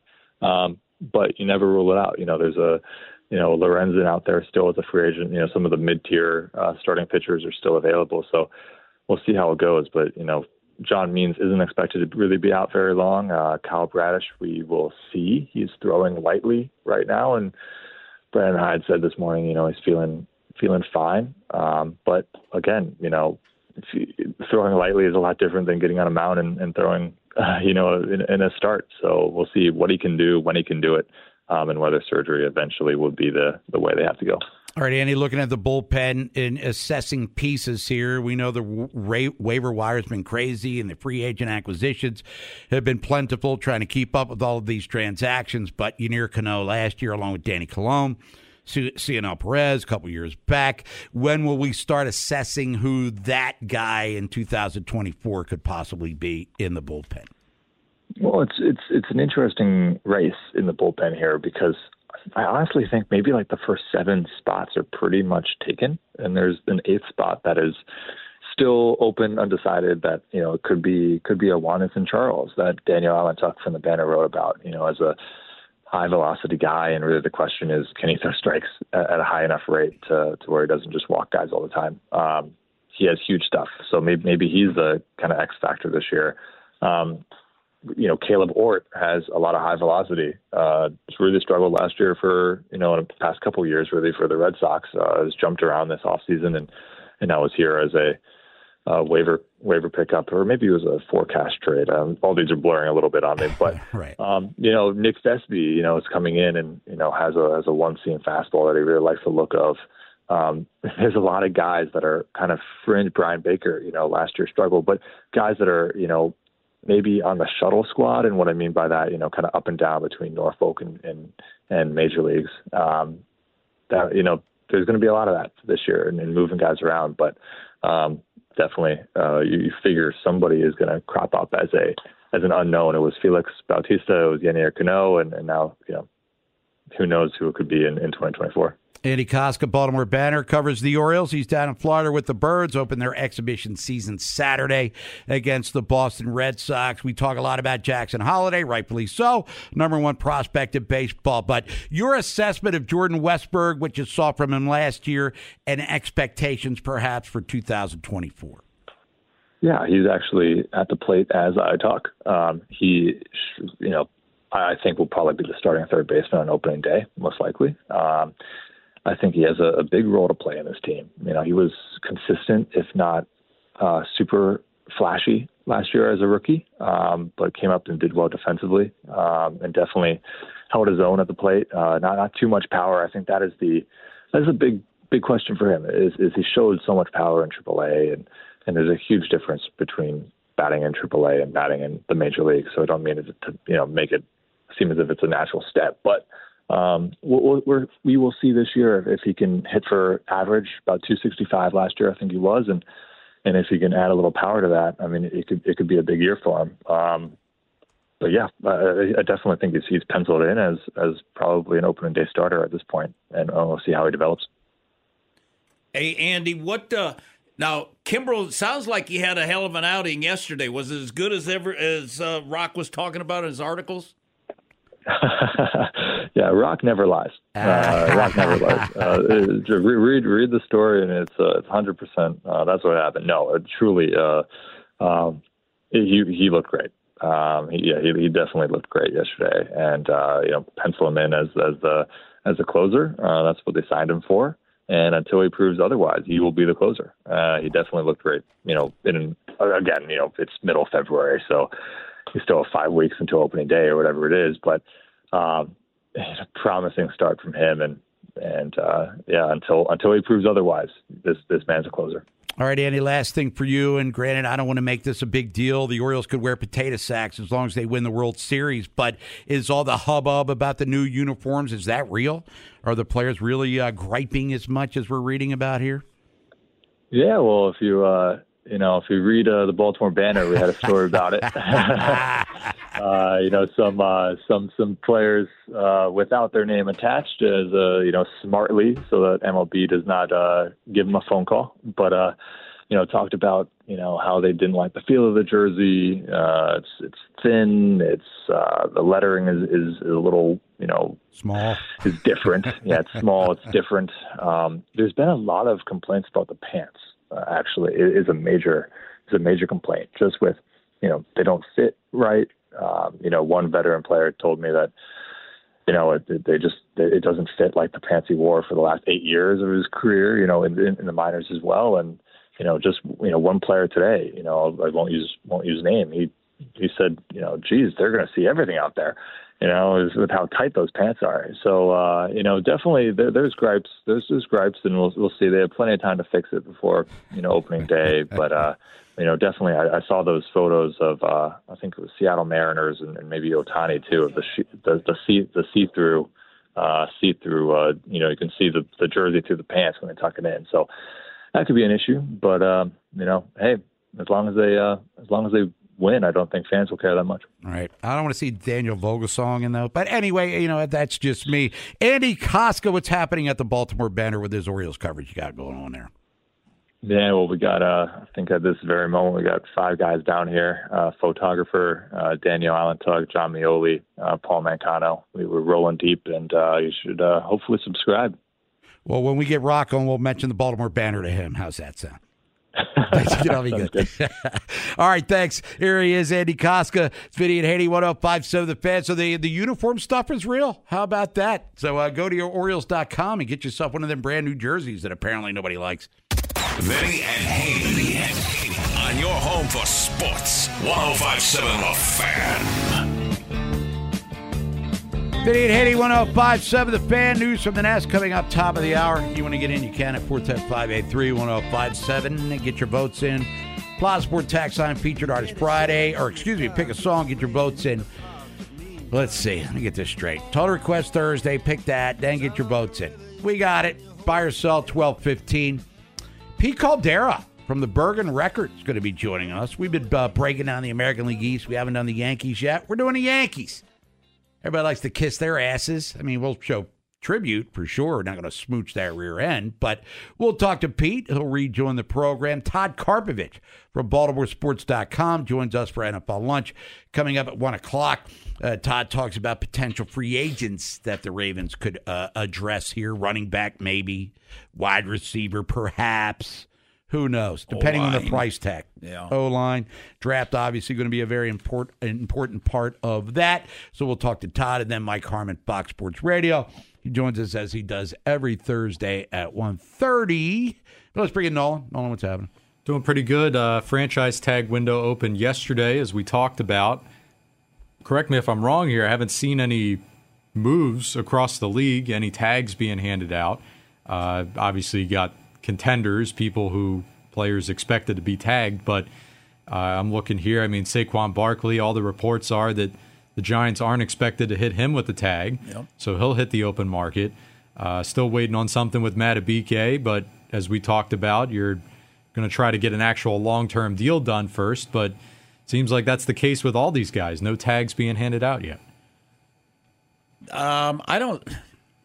Things don't happen until there's deadlines, you know. So I, I think pe- people are trying. And the other thing, Norm, is is most deals get done face to face, and they're all going to be together next week at the combine, starting probably on Tuesday or Wednesday. So if things, if deals get done, deals are going to get done next week. Now, you think there's any cases of someone or a team hitting a player with a tag before then? They don't want them kind of shopping around at the combine or, or talking to anybody. But 'em doesn't matter because if I throw the tag on him, he, he he can't do crap anyhow. Well, that's what I'm saying. You know, if you hit him with the tag, you kind of rein him in a little bit. Oh. You don't want him talking to other teams. Doesn't matter. Oh, okay. Uh, For the same reason, Norm is is I mean other teams like with Madubuike. I mean everybody. I'm not even. I I may uh, you know hey Eric you know because you're friends. You tagging him? Yeah, we're tagging him. Or you know you talk if you have a good relationship with the agent, they're gonna tag him. Yeah, Uh, you know. So I mean you're wasting your time. Mm-hmm. All right, you ready? Video you and 80, 105. Oh, let's do it. You want to get a phone? Come on. Quick Bring on you, Draws son. Funhouse. The rudeness, tuneness text reader. Who's the fastest gun alive? This side of the Chesapeake. I like that quick draw. 1057 The Fan. Mike in Bel Air here says, Thanks for sharing the Miracle on Ice uh, stuff. I was playing youth hockey that day. Obviously, watched the game later at night. Hearing Al Michaels' call still gives me chills as well. That was it was it was an awesome time. I mean, it was it um, was huge for American hockey because American hockey was not looked upon as you know great because of the Canadians and Russians and stuff. And I mean, what a week before that, the Russians beat U.S. like nine to one at Madison Square Garden. They beat before they left an NHL All Star team. Yeah. Clobbered them. Also big for America because of the Cold War stuff Yeah. that was going on there. Yeah, because they've voted. I mean, from watching the movie, Bob, they almost didn't even get to go because the president wasn't going to let them go to the Olympics. Uh, another texter here talking Ravens says, Do you think the Ravens are hiring the way they are or making the decisions that they are uh, to keep some continuity moving forward? Seems like having well known, experienced coaches could leave you in the same situation of needing to reload the whole staff again next offseason. Um, I maybe, maybe I don't. I, um, Harp's going to get the best coaches that he can get, would be my opinion, and um, maybe at that position he wanted a young guy that has fresh ideas. Maybe that's his thought process. I, I don't I don't know. And last one here, talking Orioles. Texter says, let's hope whatever the O's decide to do with Jackson Holliday, that he can get consistent reps at one position. Don't rotate him around like they did with Gunnar a few years ago. Uh, I don't see that, That happening. happening. Yeah, he's going to bounce around. He's going to be versatile. He's young and he's athletic enough to do so. I think it'll be second at shortstop mainly for Jackson Holliday here, whereas Gunnar settled in to shortstop, third base, did both both very well. I think uh, Holliday, he knows maybe the best chance for him to even make the team would be to be the starting second baseman, where Gunnar's your shortstop, and then Westburg starts at third. You still have a Gold Glover and Arias in the mix, and others as well. It's Vinny and Haynie 1057. Uh, but don't panic after the first week of the season. No, we're not doing that this year. You can, but I'm just going to go, calm the bleep down. It's 162 games. Gunnar needs to go back to the minors. Remember that? Don't ever react. Watch the games. And- I'm Sandra, and I'm just the professional your small business was looking for. But you didn't hire me because you didn't use LinkedIn jobs. LinkedIn has professionals you can't find anywhere else, including those who aren't actively looking for a new job but might be open to the perfect role, like me.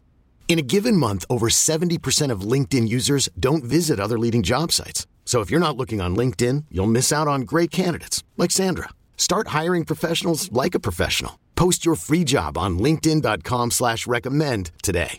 Audacy celebrates Mother's Day, brought to you by T Mobile. You can count on T Mobile to help you stay connected on America's largest 5G network.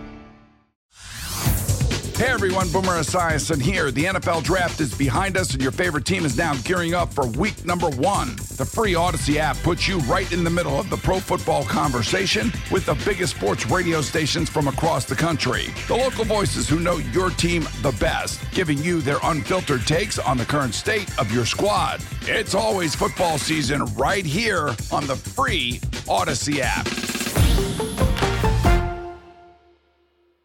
Enjoy.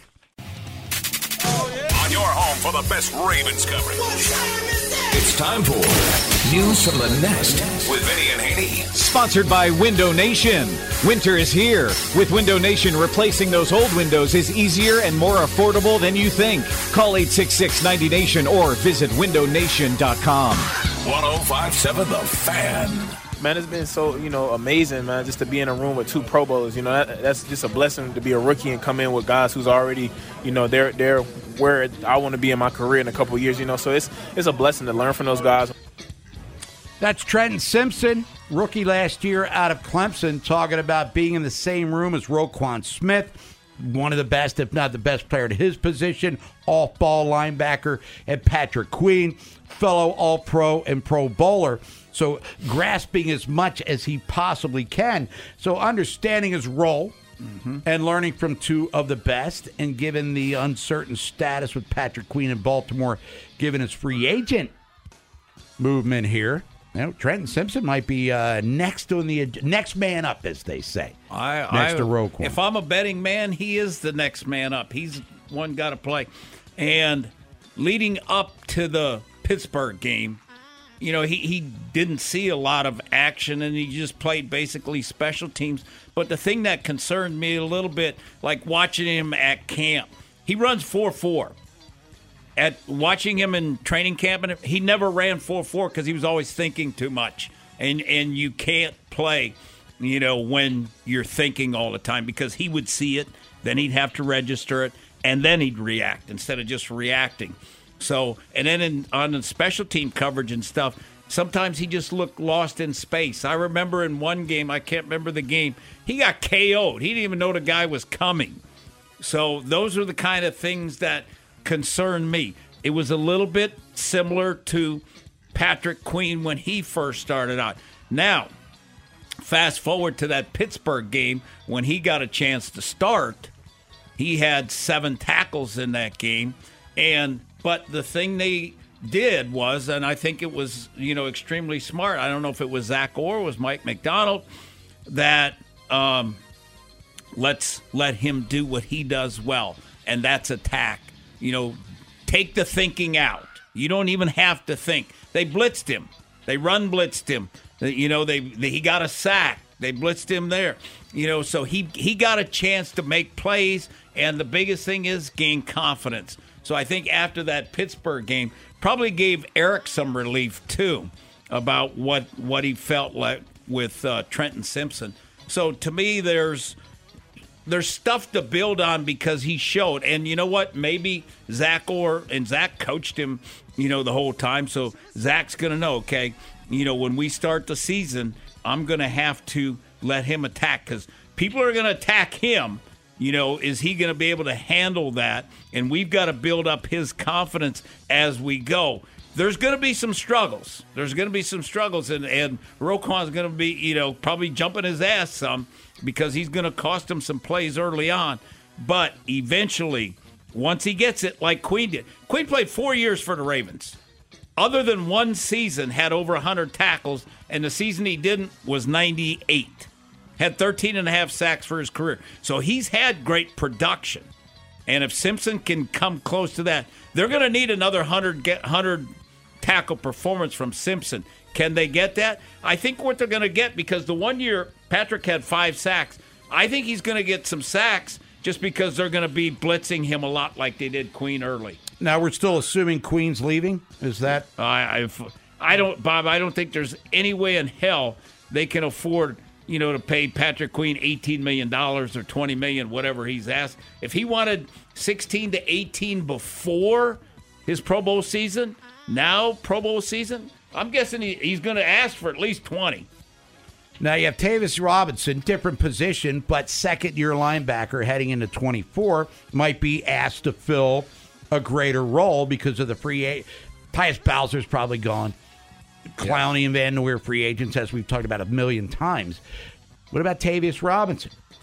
He, Bob, are you as optimistic that he could come in there and maybe fill a hole like Trenton Simpson is going to be asked to do this year? I don't think they have anybody on the roster that can replace what uh, Van Noy and, and uh, no. Clowney did. And that includes Ojabo Noe, correct? Yeah, Ojabo coming off the uh, Achilles knee, you know, multiple things. And with Oweh's a five sack dude, you know, so I don't, I mean, I don't think there's any way. I mean, they're going to have to go. They got to go get. Uh, hopefully, it's Clowney. They get, they're going to have to go. And what did Van Noy say? Uh, hey, tell Eric that uh, the price you know, he ain't Sure. getting me for that minimum no more. Right. So, Yeah, but if he pays him, he's going to have to be here during training camp. yeah. But the thing about it is, yeah, it's they don't they don't have anybody that can replace those two dudes' production right now on the roster. It's Vinny and Haynie 1057, the fan news from the Nest. Todd Karpovich, BaltimoreSports.com is going to join us in the one o'clock hour. It's going to have some NFL lunch with us, as a matter of fact. But he wrote today on the website potential Ravens free agent target, talking about Derrick Henry. We've talked about this for the last couple of days because the running back room outside of Justice Hill is empty. Yes. Right now, does free agency bring you the next running back? Gus Edwards, uh, Keaton Mitchell were both undrafted. Do you hope that that sort of uh, magic replicates itself? What are you doing here with running back? You've said Saquon, Josh Jacobs, intriguing. Swift. Swift is the real guy for me, but Henry, eh, I think change of scenery, possible Super Bowl trip. Well, he'll get his touches. Uh, it's all about the cash money, obviously, here, which the Ravens don't really have a lot of at this time. And and you know what's going to be interesting is seeing what the market is at the combine this week. We're going to find out what the market is for running backs. Is it hot and heavy? You know, we'll see. Um, you know, it's not a great draft for running backs. And and Bob, I you, there's no way in hell that you can go into this and say, you know what, we'll find our starting running back as an undrafted free agent. That- Correct. That, ain't happening. That's got to be, you know, hey, we we like this guy's talent.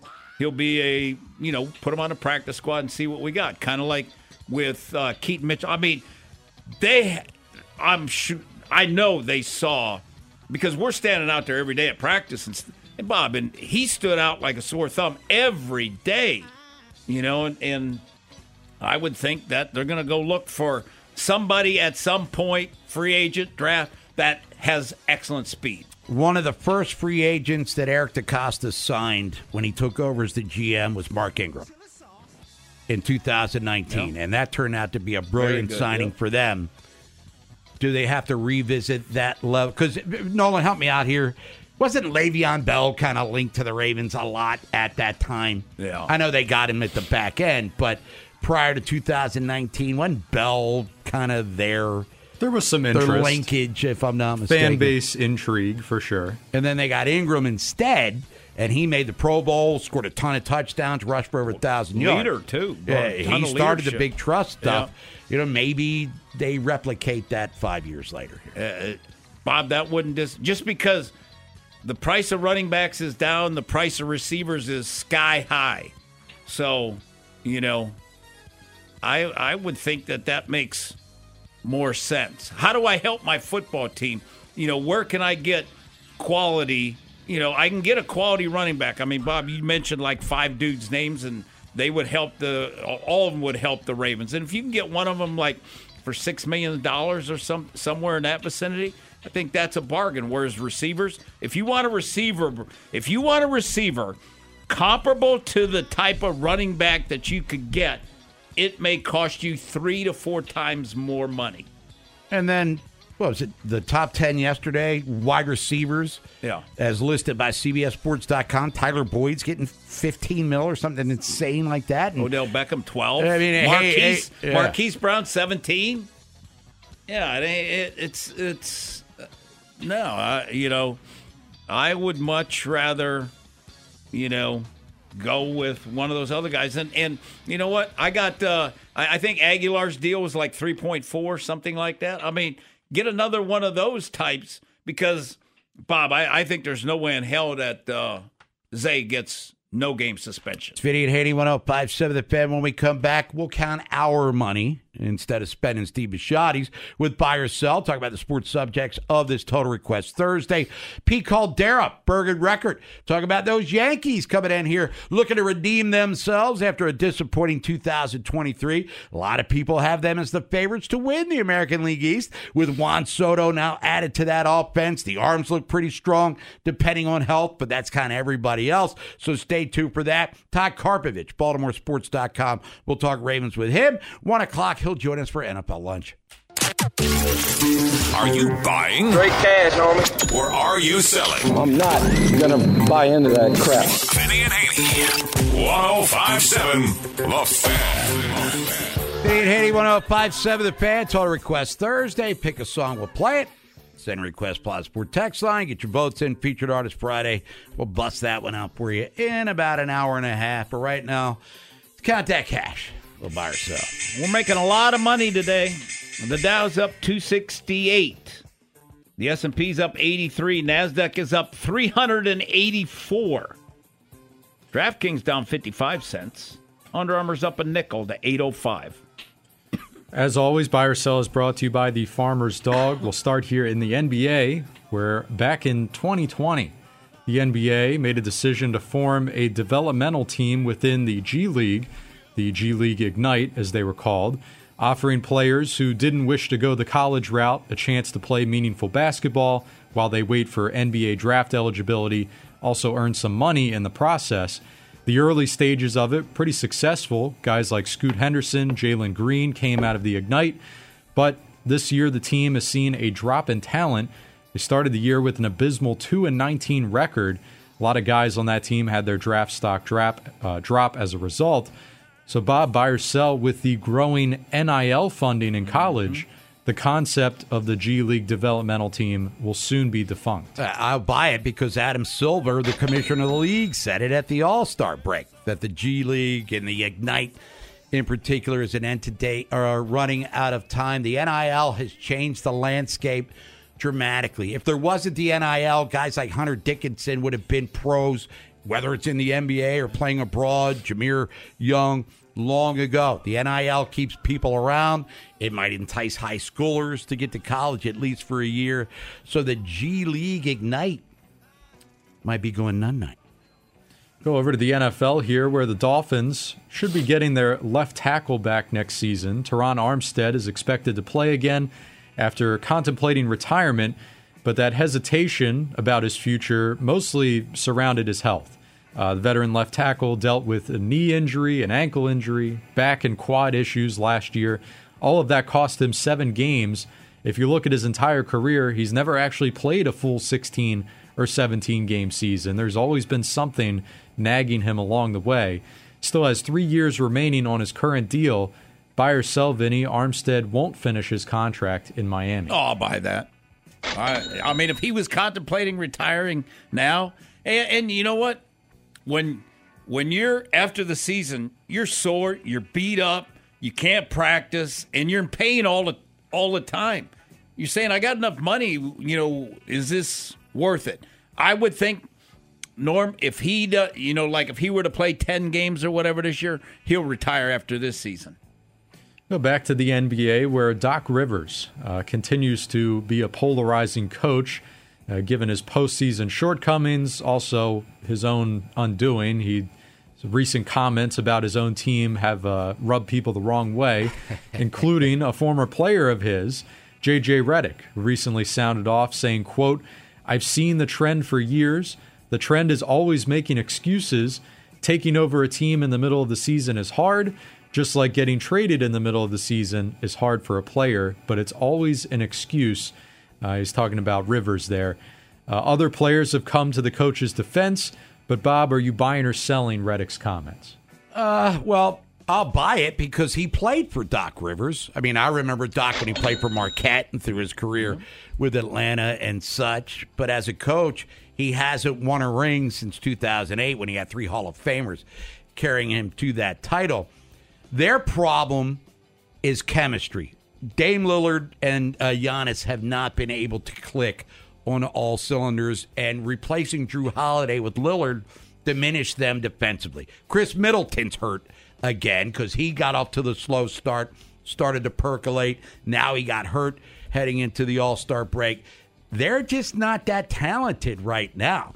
And there are other teams, Boston in particular, that are better than them in the Eastern Conference. We'll see how it all unfolds over the next month and a half or two months, whatever it is. But I'll buy it to some level. I was watching one of them NBA yapping shows, Nolan on ESPN a couple of days ago, and I can't remember if it was Kendrick Perkins, but was taking uh, Doc to task.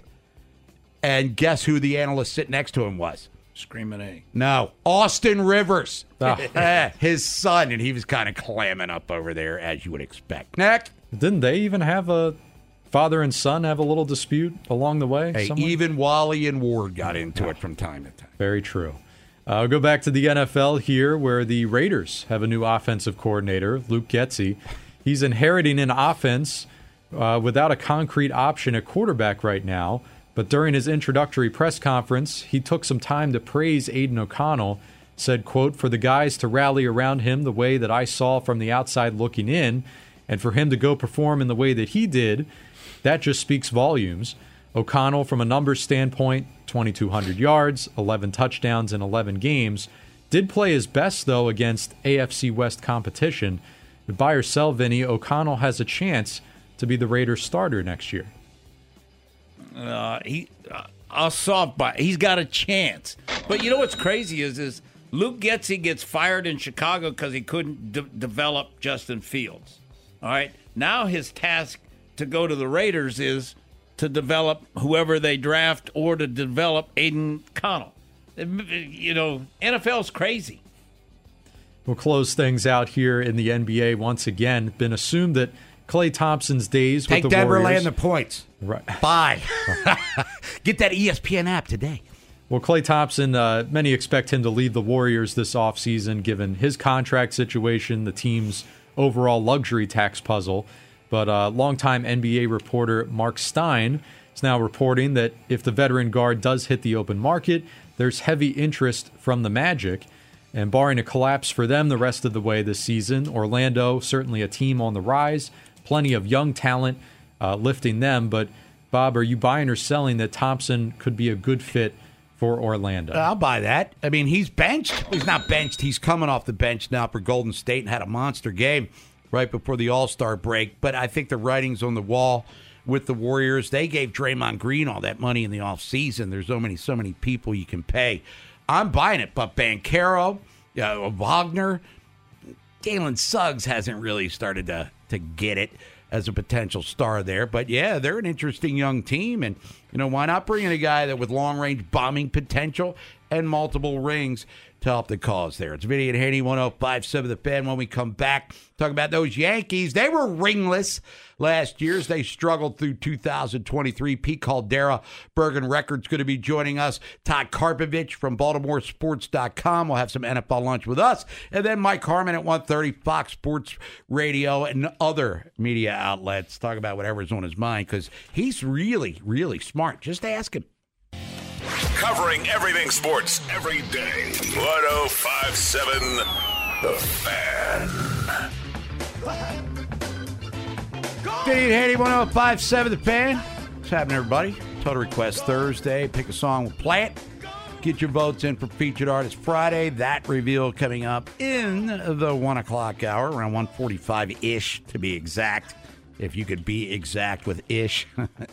Bob Haynie, Vinny Cerrato, Nolan McGraw. Orioles taking on the Red Sox. Ex- exhibition opener Saturday. Corbin Burnes going to get the rock for Brandon Hyde there, the new ace of the team. But let's talk about one of the rivals in the American League East coming off a disappointing season. That's an understatement. 82 and 80, 2023 fourth in the AL East. Expectations always high for the Pinstripers. Let's break them down. He's on the WGK Law Guest Hotline. He's with the Bergen Record and USA Today. He is Pete Caldera. Pete, good afternoon. Thanks for joining us again here on 1057 The Fan. My pleasure. Good to be with you. All right, let's look at the Yankees here in regards to additions in the offseason. And injuries are always a factor with teams. And New York uh, took it on the chin in that area a lot, as you well know, in 23. But talk about the, the fresh faces, some familiar from other places, but certainly new to the pinstripes, brought in both in the rotation and most importantly, maybe into that lineup.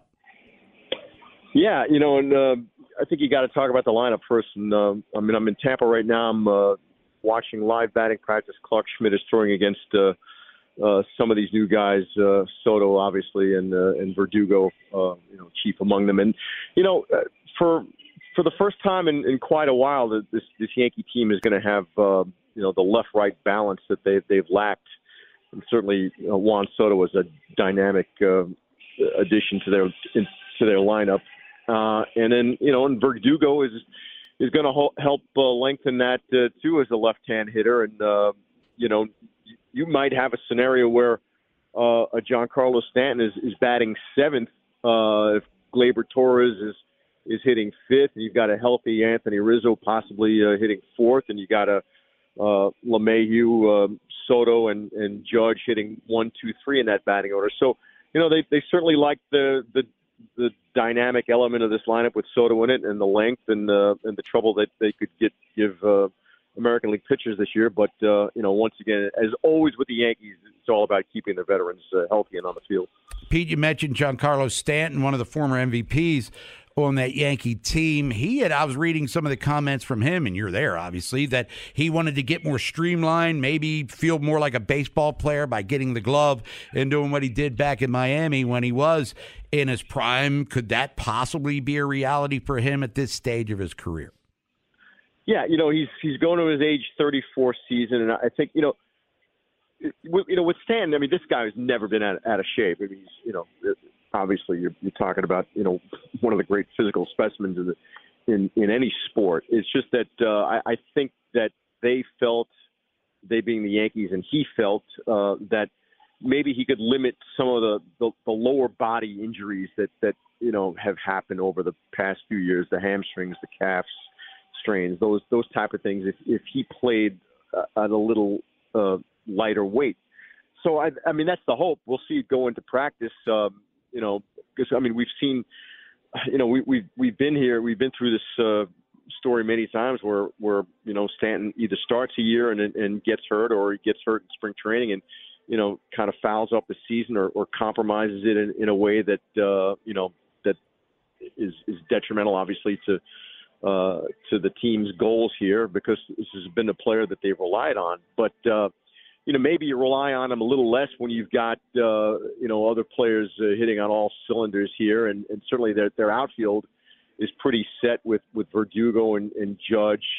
Uh, in you know leading the way here, and they they'll they're hoping to get Jasson Dominguez, their their their uh, switch hitting uh, rookie sensation, uh, back uh, in center field at some point uh, during the summer. He's coming off of Tommy John surgery. Um, but right now, you know, their, their outfield is, is set, and Giancarlo Stanton is hoping to be in the in that mix too a, little bit. But yeah, it's it's it's always about uh, the health concerns with him and just keeping him on the field for for 500, 600 at bats.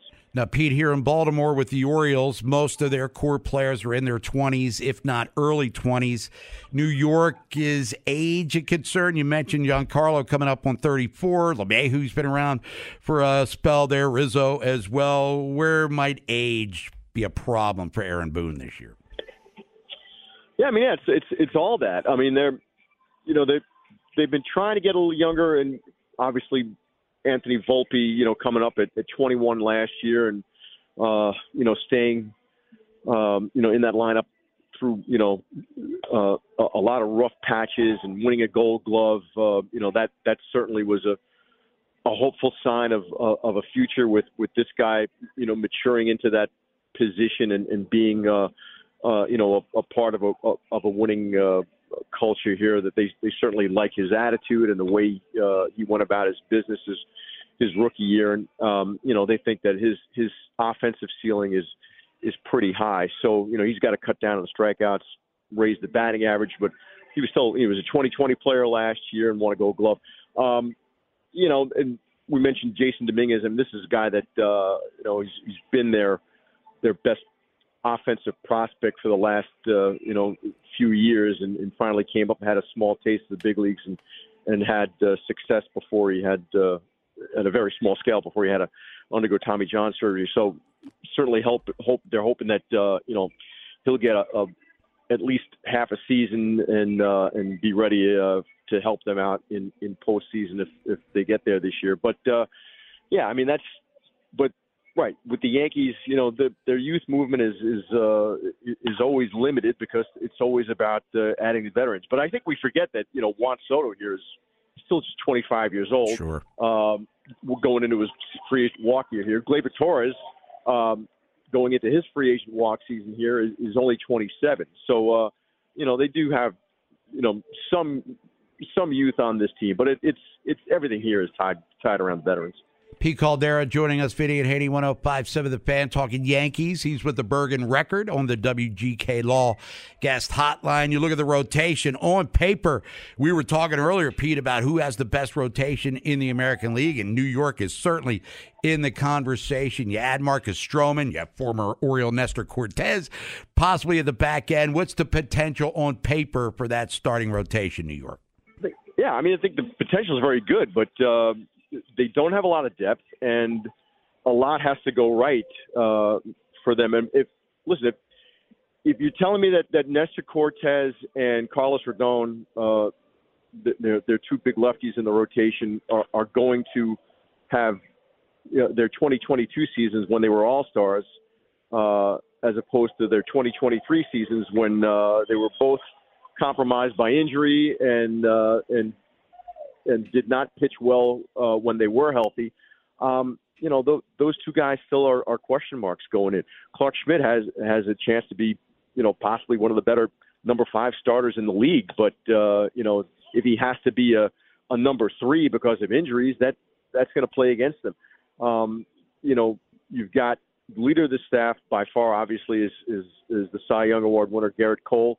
Um, you almost take for granted that he's going to make his 32 starts a year because that's what he's done and pitched at a very high level. But uh, you know he's he's going to need uh, you know the other guys to be lifting their weight too in this rotation. I think they do have a lot of high hopes for Marcus Stroman. Uh, you know who they brought in a, a, on a low, relatively low cost free agent contract. But uh, you know he's a New Yorker. He's wanted to be a Yankee for a long time.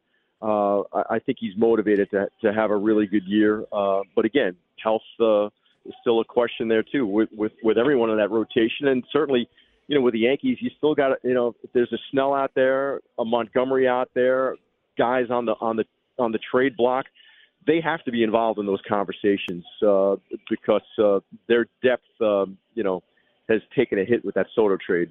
Hey Pete, how do you see the East Division playing out? Orioles are still the uh, uh, you know they're they're the, the cream of the crop of the of, of the division. They're the team to beat. and uh, I, I think, listen, we're you got to think that uh, they're only going to get stronger uh, from winning 101 games last year. I mean, this is uh, you know, this is this is this is clearly the team to beat. These are going to be fun games to watch uh, uh, in in this division with the Yankees and the Orioles, with uh, with Blue Jays. Certainly, you, you never count out the Rays. Um, you know, the Red Sox are still the. Uh, it's it's hard to really figure out what they're what they're trying to do over there um, with the structure of that team. Um, but still, you know, has enough uh, talent to be dangerous uh, in in any series. So um, it's going to be a, you know, a, an amazingly competitive division once again. But uh, you know, now it, it'll be interesting to see too that the, you know the Orioles go in now with that that target kind of. I mean, uh, and that hasn't happened in a while, right? Uh, that that uh, that the Orioles are the, are the team that uh, everyone's looking to knock off here now, and certainly any team that comes into the Bronx, it's you know it's the Yankees, it's uh, that lineup uh, when they're healthy and and, and firing that uh, they're still a dangerous dangerous team, um, but. Uh, the, the Orioles are legit defending champions, and uh, and somebody's gonna have to take it away from them. Pete Caldera, Bergen Record, Yankees, Orioles, Red Sox. You know the division. Maybe four teams coming out in 2024 to the postseason. That will all unfold coming up in a little more than a month. Pete, appreciate the time as always. Enjoy the rest of spring training, and we'll catch up to you when the season begins here in about five or six weeks. Sounds good. Anytime. Thanks. All right. Pete Caldera, everybody. It's Vinny and Haynie, 1057. The fan will come back, reset for you. Todd Karpovich, BaltimoreSports.com. Go to join us for some NFL lunch. Talk about the Ravens, potential free agent targets for them. Free agency starts in less, uh, less than a month. And then Mike Harmon, Fox Sports Radio, talking about Mike Harmon things, which is a lot of everything. Sports with balls. It's Vinny and Haynie, 1057 The Fan particularly as you get older, it gets tougher and tougher and tougher for guys to stay healthy. And unfortunately, Ronnie, no fault of his own, but he has had, you know, a series of injuries that have hurt him, hurt his performance. Uh, I love Ronnie. I think this is going to be a big offseason for him. Eric DeCosta, Ravens GM, after the season ended, unfortunately, in the AFC Championship game for the Ravens against Kansas City, the eventual Super Bowl champions, talking about the O line, and in particular, Ronnie Stanley. You look at the O line right now, you have one certainty, mm-hmm. and that is Tyler Linderbaum, your center, entering his third year, coming off a Pro Bowl season.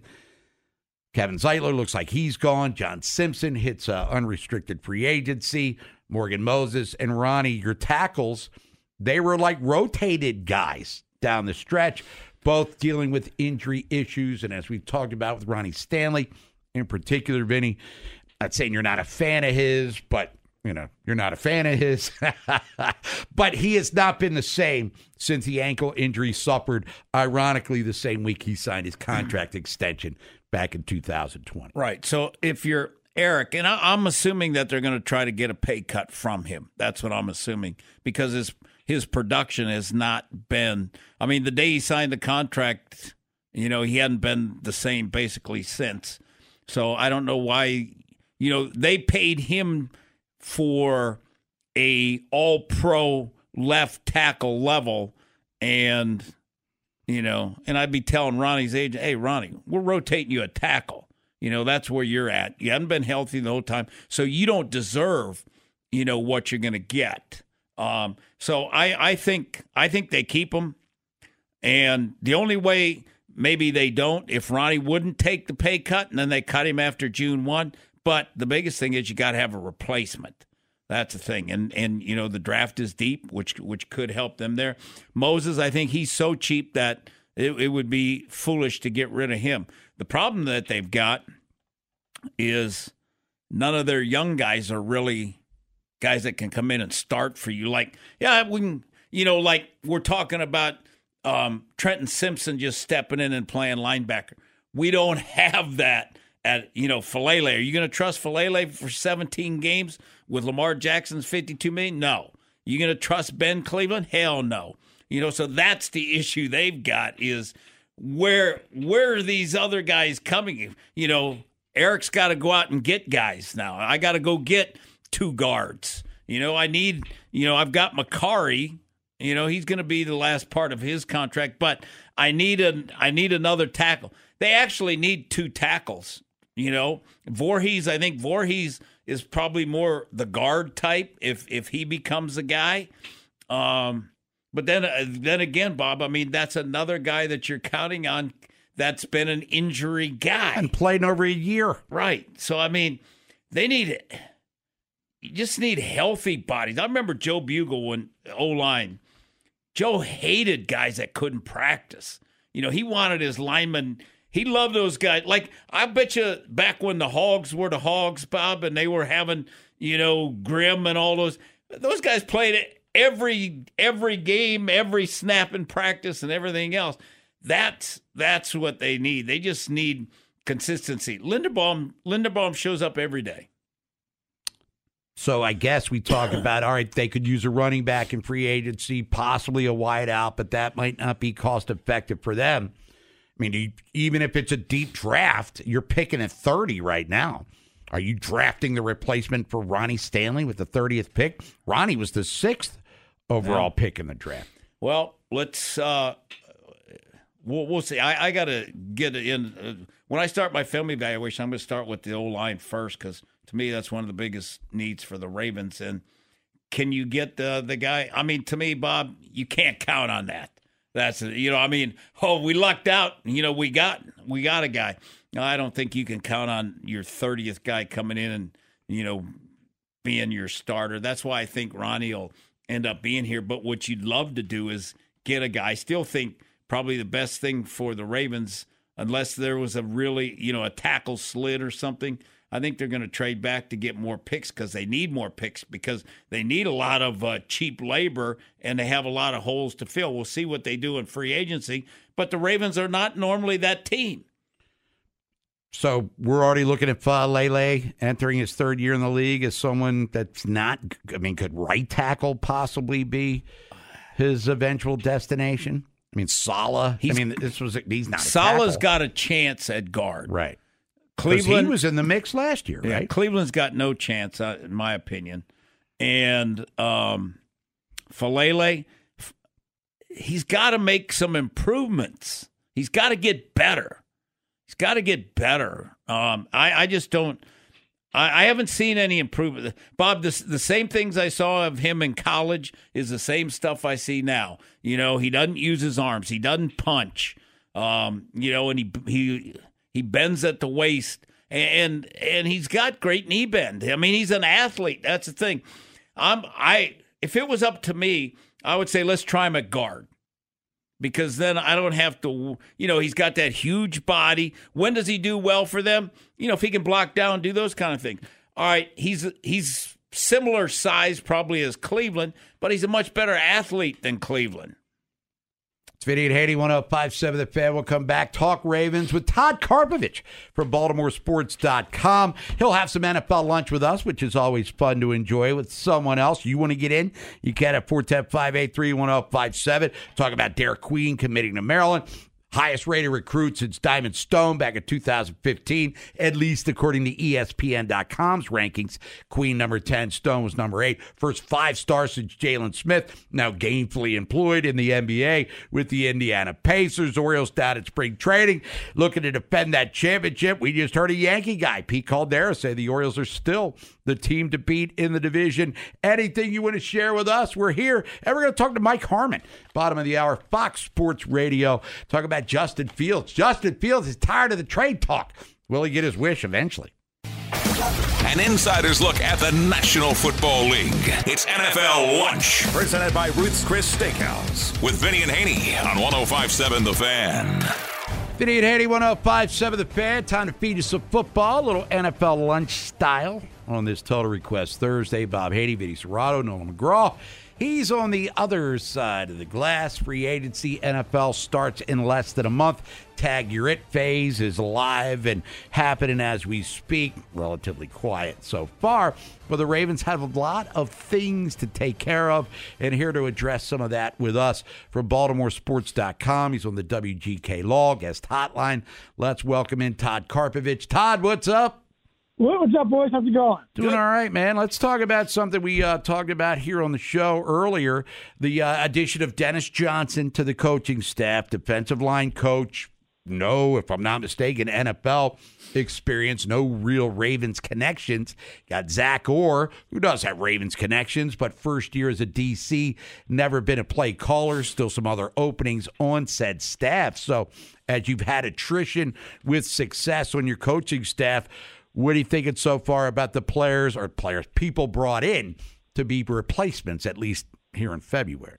Yeah, I thought the addition of Johnson was sort of out of the box higher, you know, because usually Ravens do it internally. But, you know, he had some success at Baylor. You know, um, he has a guy, he mentored a lot of guys over there. Um, you know, I've read today, you know, a lot of coaches are just jump, a lot of college coaches are looking to jump ship um, to the pros because of the whole you know what's going on with the players and the money and the college level. You know they're sick of dealing with it. Um, this is a guy I think you know maybe Ravens want to bring in a guy with a, a fresh look. You know he's got a good rapport with players, and we'll see. Usually the Ravens, you know, they'll put out a formal press release when they make all these coaching hires and do it all in one swoop. So yeah, they're still interviewing, but yeah, that is a guy Zach Orr's got a Texas connection, so I'm sure there's something to do with that.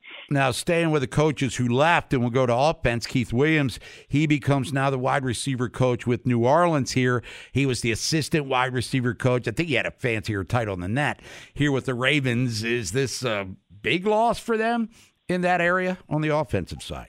I think it's fairly significant. He had a good relationship with those guys, the wide receiver, and he, he was a he was a coach's coach, man. He was always out there, you know, mingling with the players, working, you know, participating in the drills, you know, pulling guys to the side. He was a real active guy. He's a good hire for New Orleans, and they poached him. You know, they they definitely they had their eye on him, and you know, um, so yeah, there's a guy. This is, this is a guy the Ravens have to replace. Um, because again, you know, he did he did, he did remarkable work with Zay Flowers. Um, and Rashod Bateman, you know, has had real breakout numbers, but he's really good at running routes running routes. So yeah, this is a pretty uh pretty significant loss, but I think the Ravens will find some way to replace him. But again, you know, um Ravens they, Ravens got a lot of work this offseason. This is just part of it.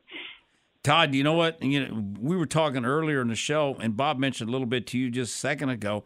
You know, with with the coaches, I mean, you look at you know like Weaver. Anthony Weaver was the D line coach. Now they hire a guy with no experience in Dennis Johnson. Weaver, you know, is now the D coordinator. You know, I thought they they hired Mallory to coach the secondary, but I don't see him on the uh, on on the bios. Yeah, I mean, it, it, been really tight-lipped about um, you know what they're bringing in, what's happening. You know, um, um, um Mallory. Um, um, the thing was, um, what was I going to say? Uh, the Ravens. Um, some of the guys, I mean, they're, they're just tight-lipped about it. Who they're bringing in. Weaver obviously was disappointed not getting the coordinator position in Baltimore.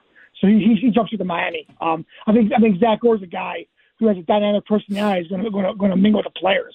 But yeah, like I said, the Ravens are going to be um, they'll announce it in one fall swoop as far as what coaches they're bringing in. But I know they're interviewing. You know, I know I know they're busy out there trying to trying to fill spots. Um, you know, you know, as far as they got Todd Monken coming back, which is huge, and now they got a defensive coordinator who's experience with the team. So I think they'll be okay. The rest of these guys are pretty peripheral.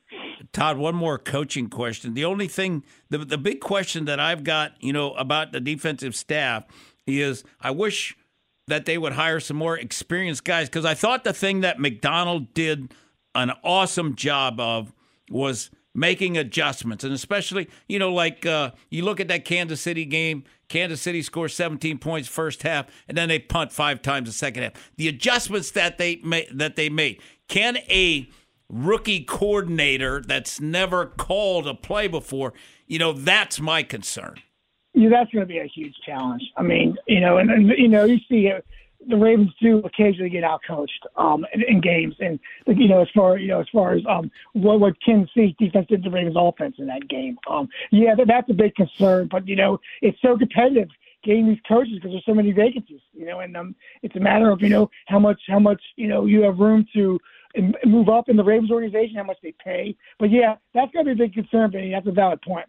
The percentage um, that Zay Flowers gets a suspension from the league. Oh, I don't think he gets any. I mean, there, there's nothing out there. You know, we, we didn't even. I wasn't even going to report on it until it was formally charged. Um, I don't. I don't see. I don't really don't see any how actually get taken. There's really there's really not a whole lot of lot of meat there, not a whole lot of evidence there to, to take him down. Um, I'm sure they'll discuss it internally, but I, I don't I don't see. I think I think it'd be very difficult to, to suspend him, especially with the Players Association, the union. Now, Todd, to me, they've got they've got more holes this year going into the off season. Eric's got more work to do than he's had had to do in a long time. Would you agree? Oh, he's got so much work to do. He's got he's got to find. Well, I think Ben Cleveland can move up to that guard spot where Zeitler goes. I was I was surprised. Um, I'm sure they were negotiating with Zeitler as far as to get a deal done, but it didn't happen. Now, you know, with that dead money, I don't think they're going to pay him twice. Um, so I think Ben Cleveland moves in that spot. You know, as far as you know, they don't have anybody. You know, as far as far as left guard, Lalu, you know, he's a he's a second year player. They have nobody behind him. Um, I think John Simpson. Maybe they try to resign him. I don't know. You know, and then you got um, you know, your tackles. You know, Ronnie Stanley's durability. You know, and Morgan Moses is a guy who's getting older in age. Yeah, the Ravens have. You know, they have they've got they got they got straighten their quarterbacks. You know, um, you know, with so many free agents. But yeah, DeCosta's got a lot of work and he's got a lot of challenges with the salary cap. Um, and you know, as far as you know, freeing up money, you know, Ronnie Stanley be a guy who can free up a lot of money, but you need him now on the offensive line because you don't have a lot of experience. And you know, Marlon Humphrey's a guy who could also free up some money, but he's, he's a Pro Bowl cornerback, and, and Ravens need depth back there. So yeah, I think I, I think Bowser is a guy you might see be cut because of the salary cap. But the Ravens are yeah, they, they this is one of the, this is one of their toughest off seasons in recent memory. Yeah, because they're they need a lot on both sides of the ball. What do they think they do at? What would you do at running back and pass rush? Well, I, th- I think I think you got to go out and I think if they're going to do a free agent signing, you know, they got to do it at running back because they, they depend so much on the run. You know, Mm-hmm. of course, you know the rumor is maybe Derrick Henry. You know, he's 30 years old. How much they have left in that tank? Um, we don't know. But you know, Keaton Mitchell, he's not going to be back to mid-year. You know, with with that with that, that, that knee, and uh, you know, can can Justice Hill carry the load? I don't know. He, he's never done it. So yeah, they have to go out and I think they have to go out and get an experienced running back, you know, a veteran guy in the free agent market is where they're going to spend their money because they rely so heavily on the run. And so, what was the other question, Vinny? The Pass question? rushers. A pass, pass rush, you get outside linebacker. Um, and I think Clowney put himself into a position where he's going to be able to get a bigger payday elsewhere. Um, you know, I, think Van Noy might come back. Um, you know, Oweh, I don't think they're going to pick up that fifth year option, but he's under contract, but he's never been a big sack guy. Um, and of course, you know, they'll they'll put the I would think they'll put the franchise tag on Madubuike, and he'll be a guy who comes back and maybe tries to get double sacks. But you know, pass rush was a concern in the last year, and they, know they, they led the league in sacks. So we'll see what they, they need to piece together. Todd Karpovich, BaltimoreSports.com, joining us here, Vinny and Haynie, 1057 The Fan. Last thing for you, Todd. Rashad Bateman, we've been waiting, like the old Farner song. We're still waiting for him to be the number one receiver. Probably not going to get his fifth year option picked up. Is going to be part of the equation. Will we finally perhaps see the guy everyone, especially the Ravens, thought he was going to be coming out of Minnesota here? Is he capable? I don't know. If he stay healthy, if he stays healthy, plays 17 games, we'll see flashes there. But Zay Flowers is ahead of him on the depth chart, you know. And the Ravens are definitely going to bring in another wide receiver through the draft and free agency. So yeah, Bateman's going to fight for his time. Um, but hopefully he has this is the finally his breakout year. No, I don't think the Ravens are picking up that fifth year option on him. Todd, tell everybody what's happening at BaltimoreSports.com right now. BaltimoreSports.com. We're still following the Ravens off season, we're heading into the draft, and of course, big big expectations of the Orioles. That's spring training. So yeah, you know, we're looking forward to uh, solid spring covering both teams. Todd, appreciate your time as always. Enjoy the rest of your Total Request Thursday. Thanks, guys. Always appreciate it. you got it. Todd Karpovich, everybody. It's Vinny and Haynie, 1057 The Fan. You want to spend Steve Bisciotti's money on potential free agents? Get in here. We have a few minutes for you at 410 583 1057. Mike Harmon, Fox Sports Radio, joining us at the bottom of the hour. Funhouse Trip, Nolan McGraw around 145, and then Inside Access takes over at 2. What are you drinking? Vinny. Cakebread Chardonnay. Haynie. Mich Ultra. Vinny and Haynie. 1057 The Fan. NFL Combine next week. Jonas Shaffer, Baltimore Banner, tweeting out that Eric DeCosta, John Harbaugh going to both meet with the media on Tuesday in Indianapolis. DeCosta 10:30, John Harbaugh 11:15. We need some fresh audio, don't we, Nolan? A little stale in this stuff right now. That's that's how the off season goes. So stale, the birds won't even eat it. But now we're going to get some fresh and Ravens 30th pick in the draft. Looking to uh, build. Vinny, you think that they're going to be uh, maybe dealing out to add more? They're in a prime position if there's a quarterback sitting there for somebody to come up to get that fifth year option on a quarterback. So I I could see them trading back, getting another two and another three or something. They have eight picks. If he could end up with ten, something like that, the more picks you have, more chances you have to uh, make it uh, make it right. You know, I mean, analytically, I mean, if you have three picks, you know, and you're hoping all three are going to make it, uh, they ain't uh, odds aren't that good. But if you have ten and you need five guys to make it, yeah. Brandon Hyde, Orioles manager, announced this morning that Corbin Burnes will start the exhibition opener against the Red Sox. We assume he'll start the regular season opener against the Angels on uh, March 28th, Thursday, down at Camden Yards. And Derik Queen, Baltimore zone, five star, top 10 recruit, McDonald's All American. He committed to Maryland last night, so he'll be coming into College Park wearing a Maryland uniform officially. He's been there a thousand times as an observer, but he'll be on the floor 2024 25. For Kevin Willard, Terps back on the hardwood, by the way, with four games left on Sunday at Rutgers. So there's a lot going on. Let's get out to the phones. 410 583 1057 is the number. Let's go to Northeast, bring in Frenchie. Frenchie, thanks for holding. You're on the fan with Vinny and Haynie and old Nolan McGraw over there. Hey, thanks guys for taking my call. Mm-hmm. Hey, Vinny, I, I got I got to thank you, man. You turned me on to those uh, Box Hill crab cakes down there, and uh, we we head down there from Cecil County every chance we get. So I appreciate you. Hey, I got a question. I, I listen to you guys all day long, all, all three shows, and I haven't heard anybody say anything about Vorhees. Is he uh is- he on track to come back for for camp, or is he still going to be banged up? No, I think he'll be back. I think they're counting on him. Basically, they drafted him to be a. They took him in the seventh round because he was a hurt guy, and they probably had a, a decent grade on him. You know, and the medical pushed him down. And with him coming back, and if he can get healthy, I I thought when they drafted him, he has the talent to be a starter. So I I would think they have high expectations for him for the spring.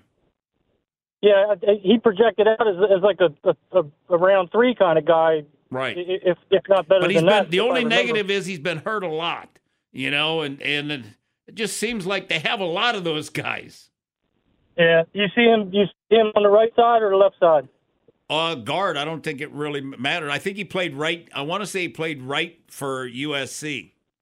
You know, and, and they did the same type thing with Armour Davis. Remember? I mean, he was hurt the whole time coming in from Alabama. And, and you know what? If it if it works, you get a talent, and if and if the guy stays hurt, which Armour Davis has, then it kind of what are you expecting? Yeah. All right. Hey, thanks, guys. Have a good afternoon. You too. All right, Frenchie, thank you. Yeah, Armour Davis is a guy who was, I think he was a four or five star recruit in high Yes, school. he was. Just couldn't stay on the field. Was one of the five or six fourth round picks the Ravens had a couple years ago. You said after the draft, Vinny, Yeah. that if he stays healthy, he'd be starting by now. Yeah. He has not stayed healthy. No, and and, and he Captain had his Obvious here. chances too because Rock Ya-Sin was sucking it up, and they moved him into that number one spot. And then what happens the same day he gets hurt? Yeah. Poor guy. Let's get out to the phones. But I mean, the clock ticking on him.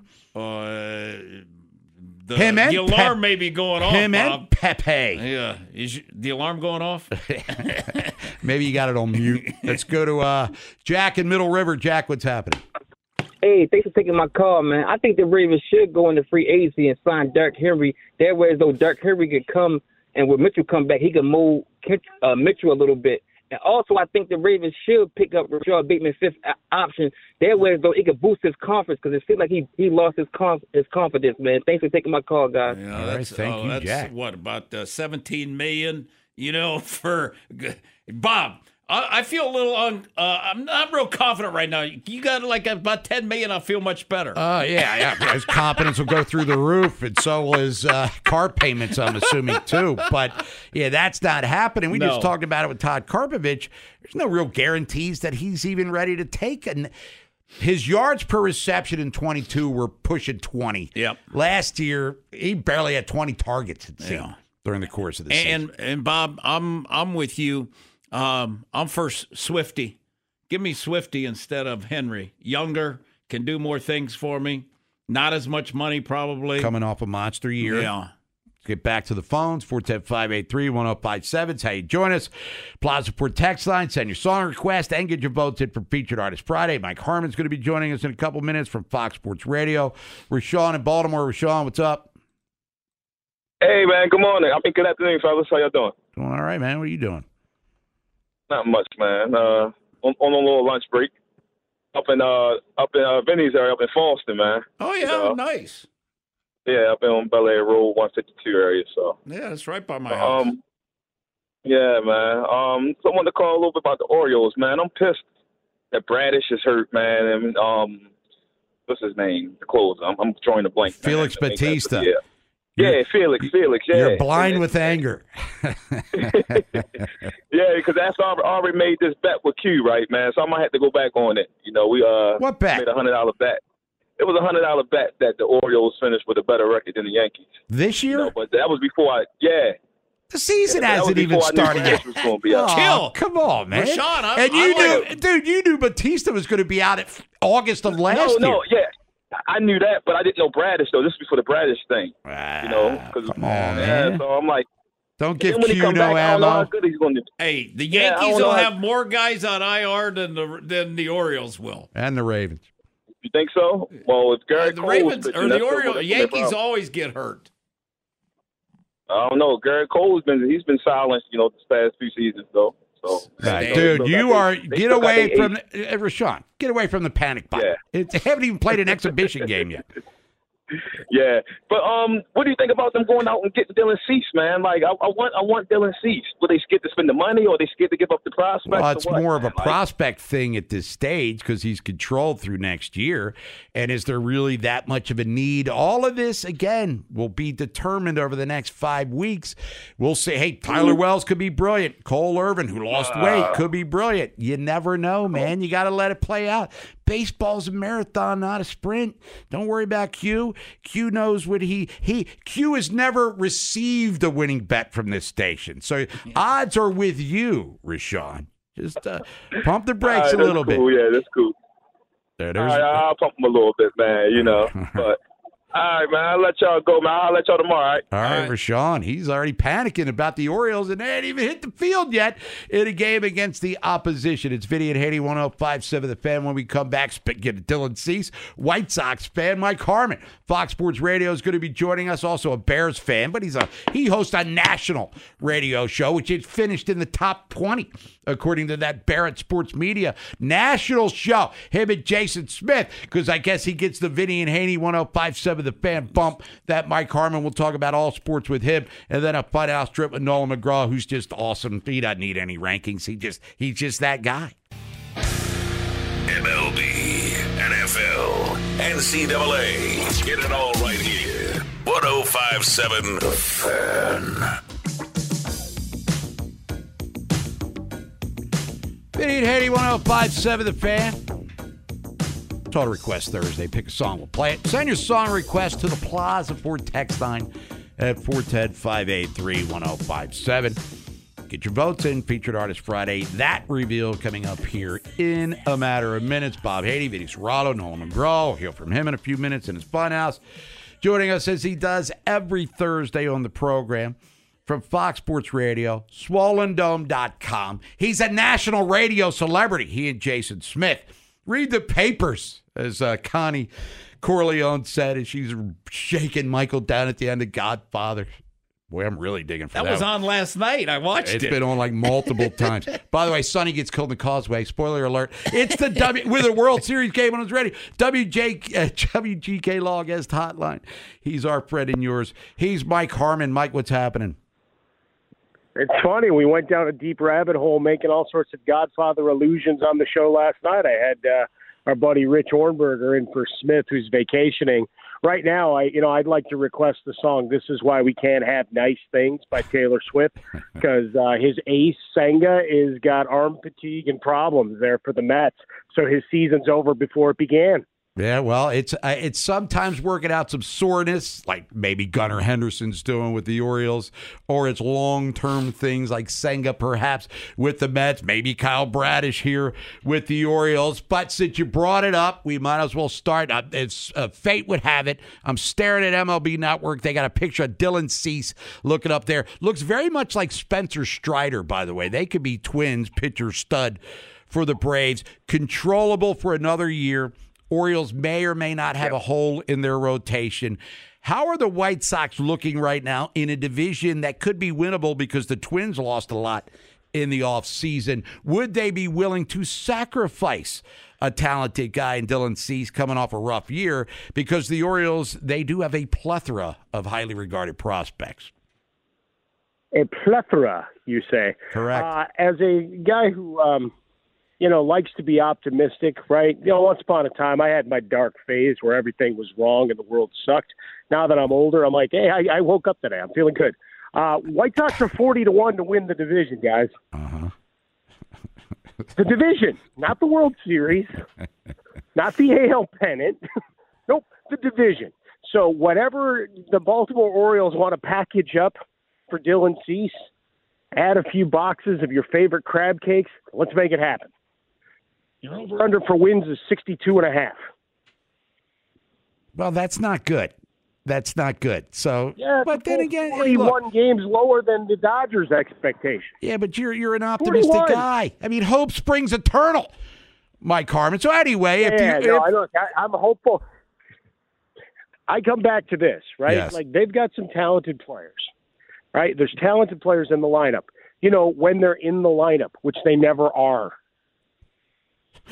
Okay, I mean, uh, all right, well, I'm just trying to bring you up there. I love the Eloy Jimenez for the 80 games he's going to play. Uh, and Luis Robert, he's an awesome guy, especially in home run derbies. Well, he had a great year last year. I hope he stays healthy again. But you know, just keep going down the line. I like Andrew Vaughn. Nobody cares about Andrew Vaughn. He's you know your prototypical first baseman. Pencil him in for his 25, 30 doubles and a 280 batting average. That's all fine and good. There's nobody moving the needle, and the pitching staff, no bueno. So, yeah, Dylan Cease. Let's get the bidding war started. All right, there you go. So he's Scott all in on that. Controlling everything. Someone's got to get him to, uh, to uh, release the Kraken at this point, so we can get the rest of these free agents signed. All right. Now, speaking of trades, let's flip to the other sport there, the NFL, and your other team, the Chicago Bears. Justin Fields, he was on the St. Brown Brothers podcast. He's sick of hearing about trade rumors. This isn't going to be, I guess, resolved for another, what, two months, basically, I guess, Mike, until the draft comes up. Chicago has the number one pick. What are your inside sources in the Windy City saying about Justin Fields and the possibilities that he's played his final game in that uniform? Well, the odds makers uh, would tell you that it's all but consummated, just a matter of all right, who's giving you the best package. Right? We won't find out, you know, a hundred percent until Roger Goodell walks across to the podium. Uh, the last odds I saw for him to return to Chicago are like six or seven to one. Atlanta being the leader in the clubhouse. You got Pittsburgh in there, the Raiders, because evidently his relationship with Getsy was better than uh, than anybody thought, and even Getsy was flowery with language last week, and we all just kind of assumed uh, he's just taking the high road after the exit. But instead, looks like there might actually be something there. But I would I would presume that it's a final. Instagram follows or not. Notice how he drags his buddy Equanimeous. You know, talking about just because you don't follow a girl, don't mean you're still af- not after her or with her or whatever, however he phrased it. And his brother thought it was the funniest thing ever. He's like, I got questions. Like, yeah, I'm sure you do now. Good work, Fields. You you deflected away from you. But um, yeah, I would presume that it's done. You know, as we've talked about a lot, I don't think it's necessarily the right move. I got a lot of questions about Caleb Williams and the fact that Justin Fields has those years under his belt. And oh, guys, he's only 24. He's younger than a lot of guys getting drafted this year. Caleb Williams is pulling a Lamar, no agent, which is always a scary thing.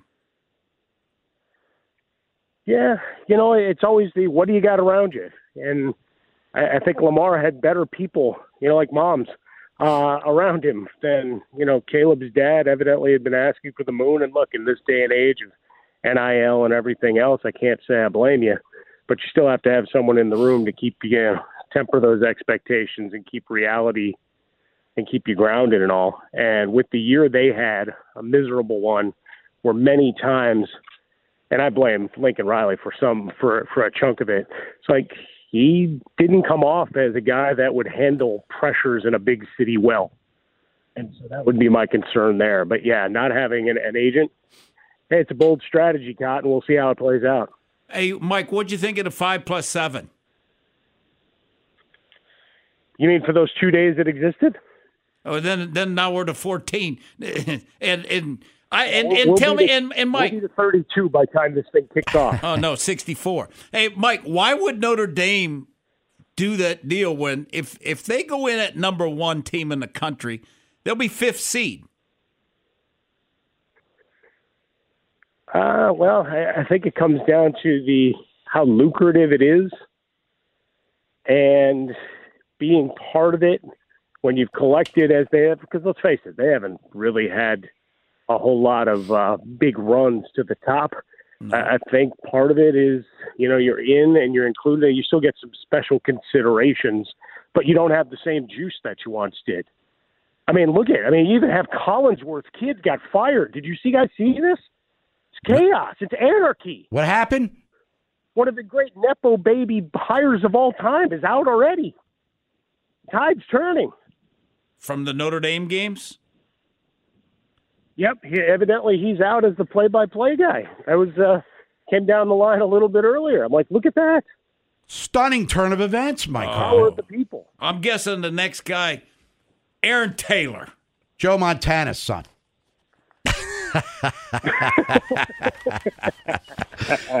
now you're talking. Mike Harmon, Fox Sports Radio, SwollenDome.com. I want your flex and all the fun stuff that goes along with that. Real quick, Mike, NBA All Star game. Adam Silver got on and said it sucked. Basically, when he says it sucks, that means TNT says it sucks, and the people spending money to advertisers saying it sucks. When will it unsuck if it ever stops doing that during our lifetime? Figure out how to incentivize everybody with a giant pile of money. But the like like they did with the in season tournament, everybody played hard. Now those games counted in the standings. So trying to figure out where you are. I mean, I, I think the genie got out of the bottle years ago as soon as you went to everybody can access every player every night because it wasn't special, right? I mean, when we were younger, and you know, this is the you know, get off my lawn, not quite the get off my lawn, I'm an old man kind of thing, but you know, you watch this week in baseball, you watch the George Michael Sports Machine, and maybe you got a highlight or two on the local news.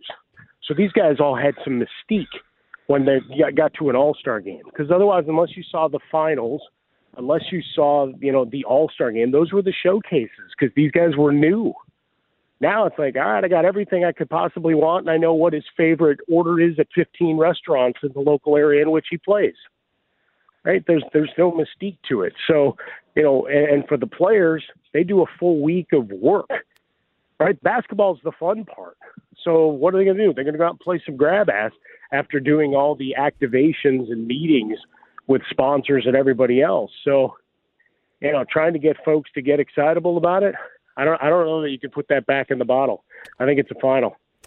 Mike Harmon, Fox Sports Radio, joins us every Thursday here on 1057 The Fan. Mike, appreciate the time. Enjoy the rest of your Total Request Thursday, and we'll talk to you next week. Thanks, Mike. Appreciate the love, fellas. Have a great week. We'll talk to you then. You got it, Mike Harmon, everybody. Not real optimistic about his White Sox, that's for sure. It's Vinny and Haynie, 1057 The Fan. Come back, take a trip through the old fun house. Nolan McGraw, Inside Access takes over at 2. Vinny and Haynie. Put your headphones in and ignore your coworkers. 1057 The Fan. Vinny and Haynie, 1057 The Fan. Total Request Thursday. Winding her down. Got Featured Artist Friday coming up tomorrow. We'll get to the artist here in a second. Corbin Burnes, named today by Brandon Hyde as the exhibition game starter against Boston on Saturday, was asked if he was going to start opening day. Hyde didn't really confirm. Had one of them crap eating, eating green, grins on his face, which leads you to believe that he will. Gunnar Henderson said he'll be fine. He's going to miss a couple of uh, exhibition games, but he'll be ready to rock and roll in another week or so. Derik Queen committed to Maryland last night. Five star recruit out of Baltimore. St. Francis was there as a freshman, then went to Florida, Montverde where they're, I believe, the number one uh, team in the country right now. So he'll be playing for, for old Kevin Willard starting 2024 25. We'll talk more about that with Keith Cavanaugh tomorrow from TerrapinTimes.com. John Harbaugh and Eric DeCosta will meet with the media in Indianapolis Tuesday at the Combine. DeCosta will be at 10:30, and then old Harbsey will be at 11:15. So we'll have some fresh Ravens for you, Nolan coming up next week. Who we jamming to tomorrow, starting around ten fifteen or so. Featured artist tomorrow is REO Speedwagon. Mm. Heard it from a friend who heard it from a friend who heard it from another. We'll be jamming out to REO Speedwagon tomorrow. Inside Access coming up next. Let's go to the Funhouse. Quick Draws Funhouse. The rudeness, tuneness text reader. Who's the fastest gun alive? This side of the Chesapeake. I like that quick draw. 1057 The Fan.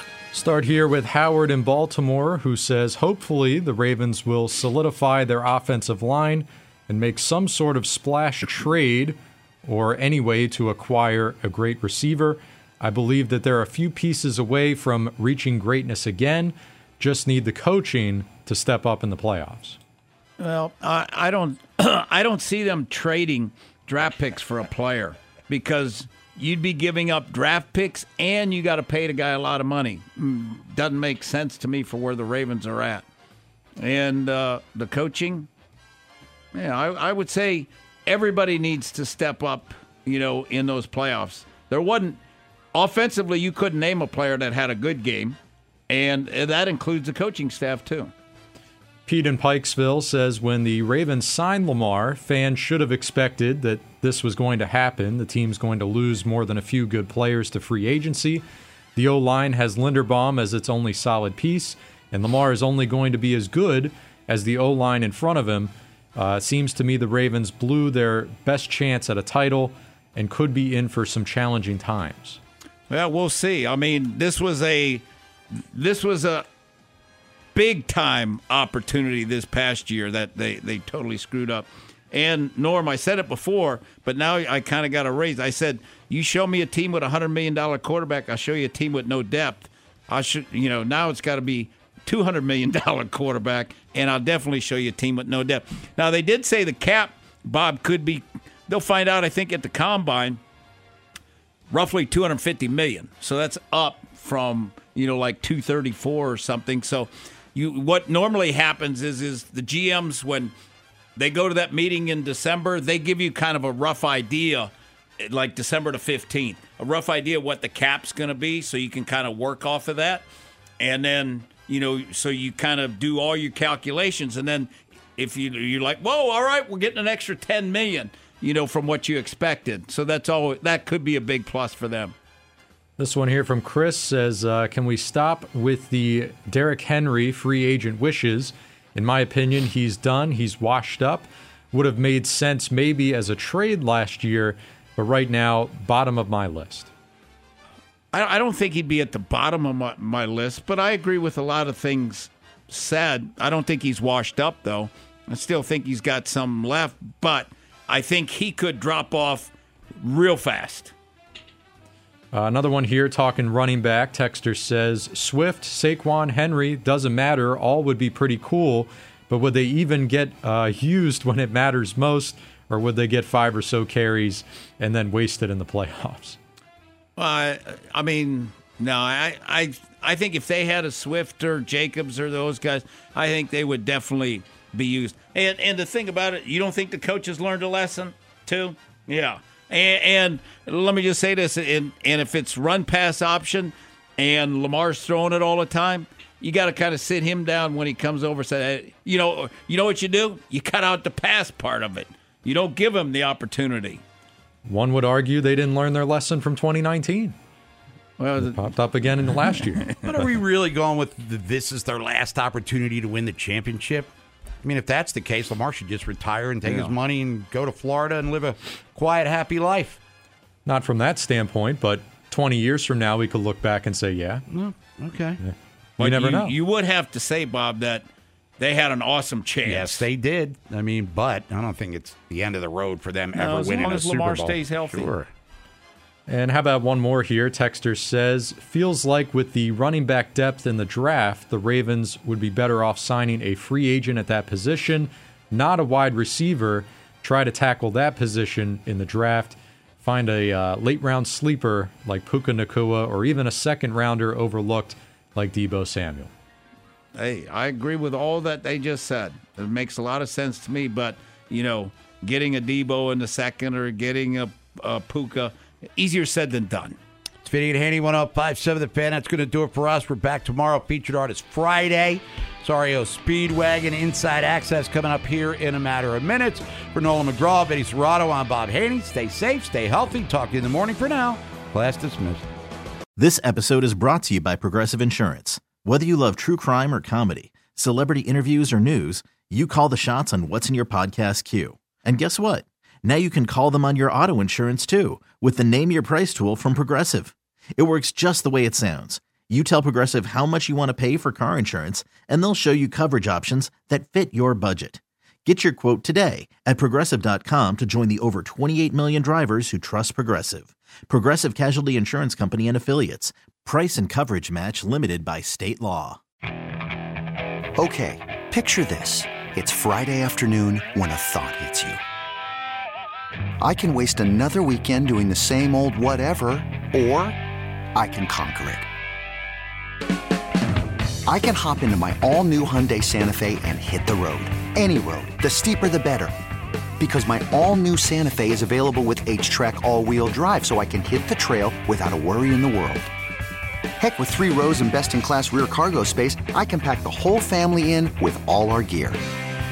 We've got available dual wireless charging for our phones, so we'll never lose touch with civilization, and we won't lose touch with the primordial power of Mother Earth. So, which is it? Waste the weekend or do something a little more epic? And conquer it in the all new Hyundai Santa Fe.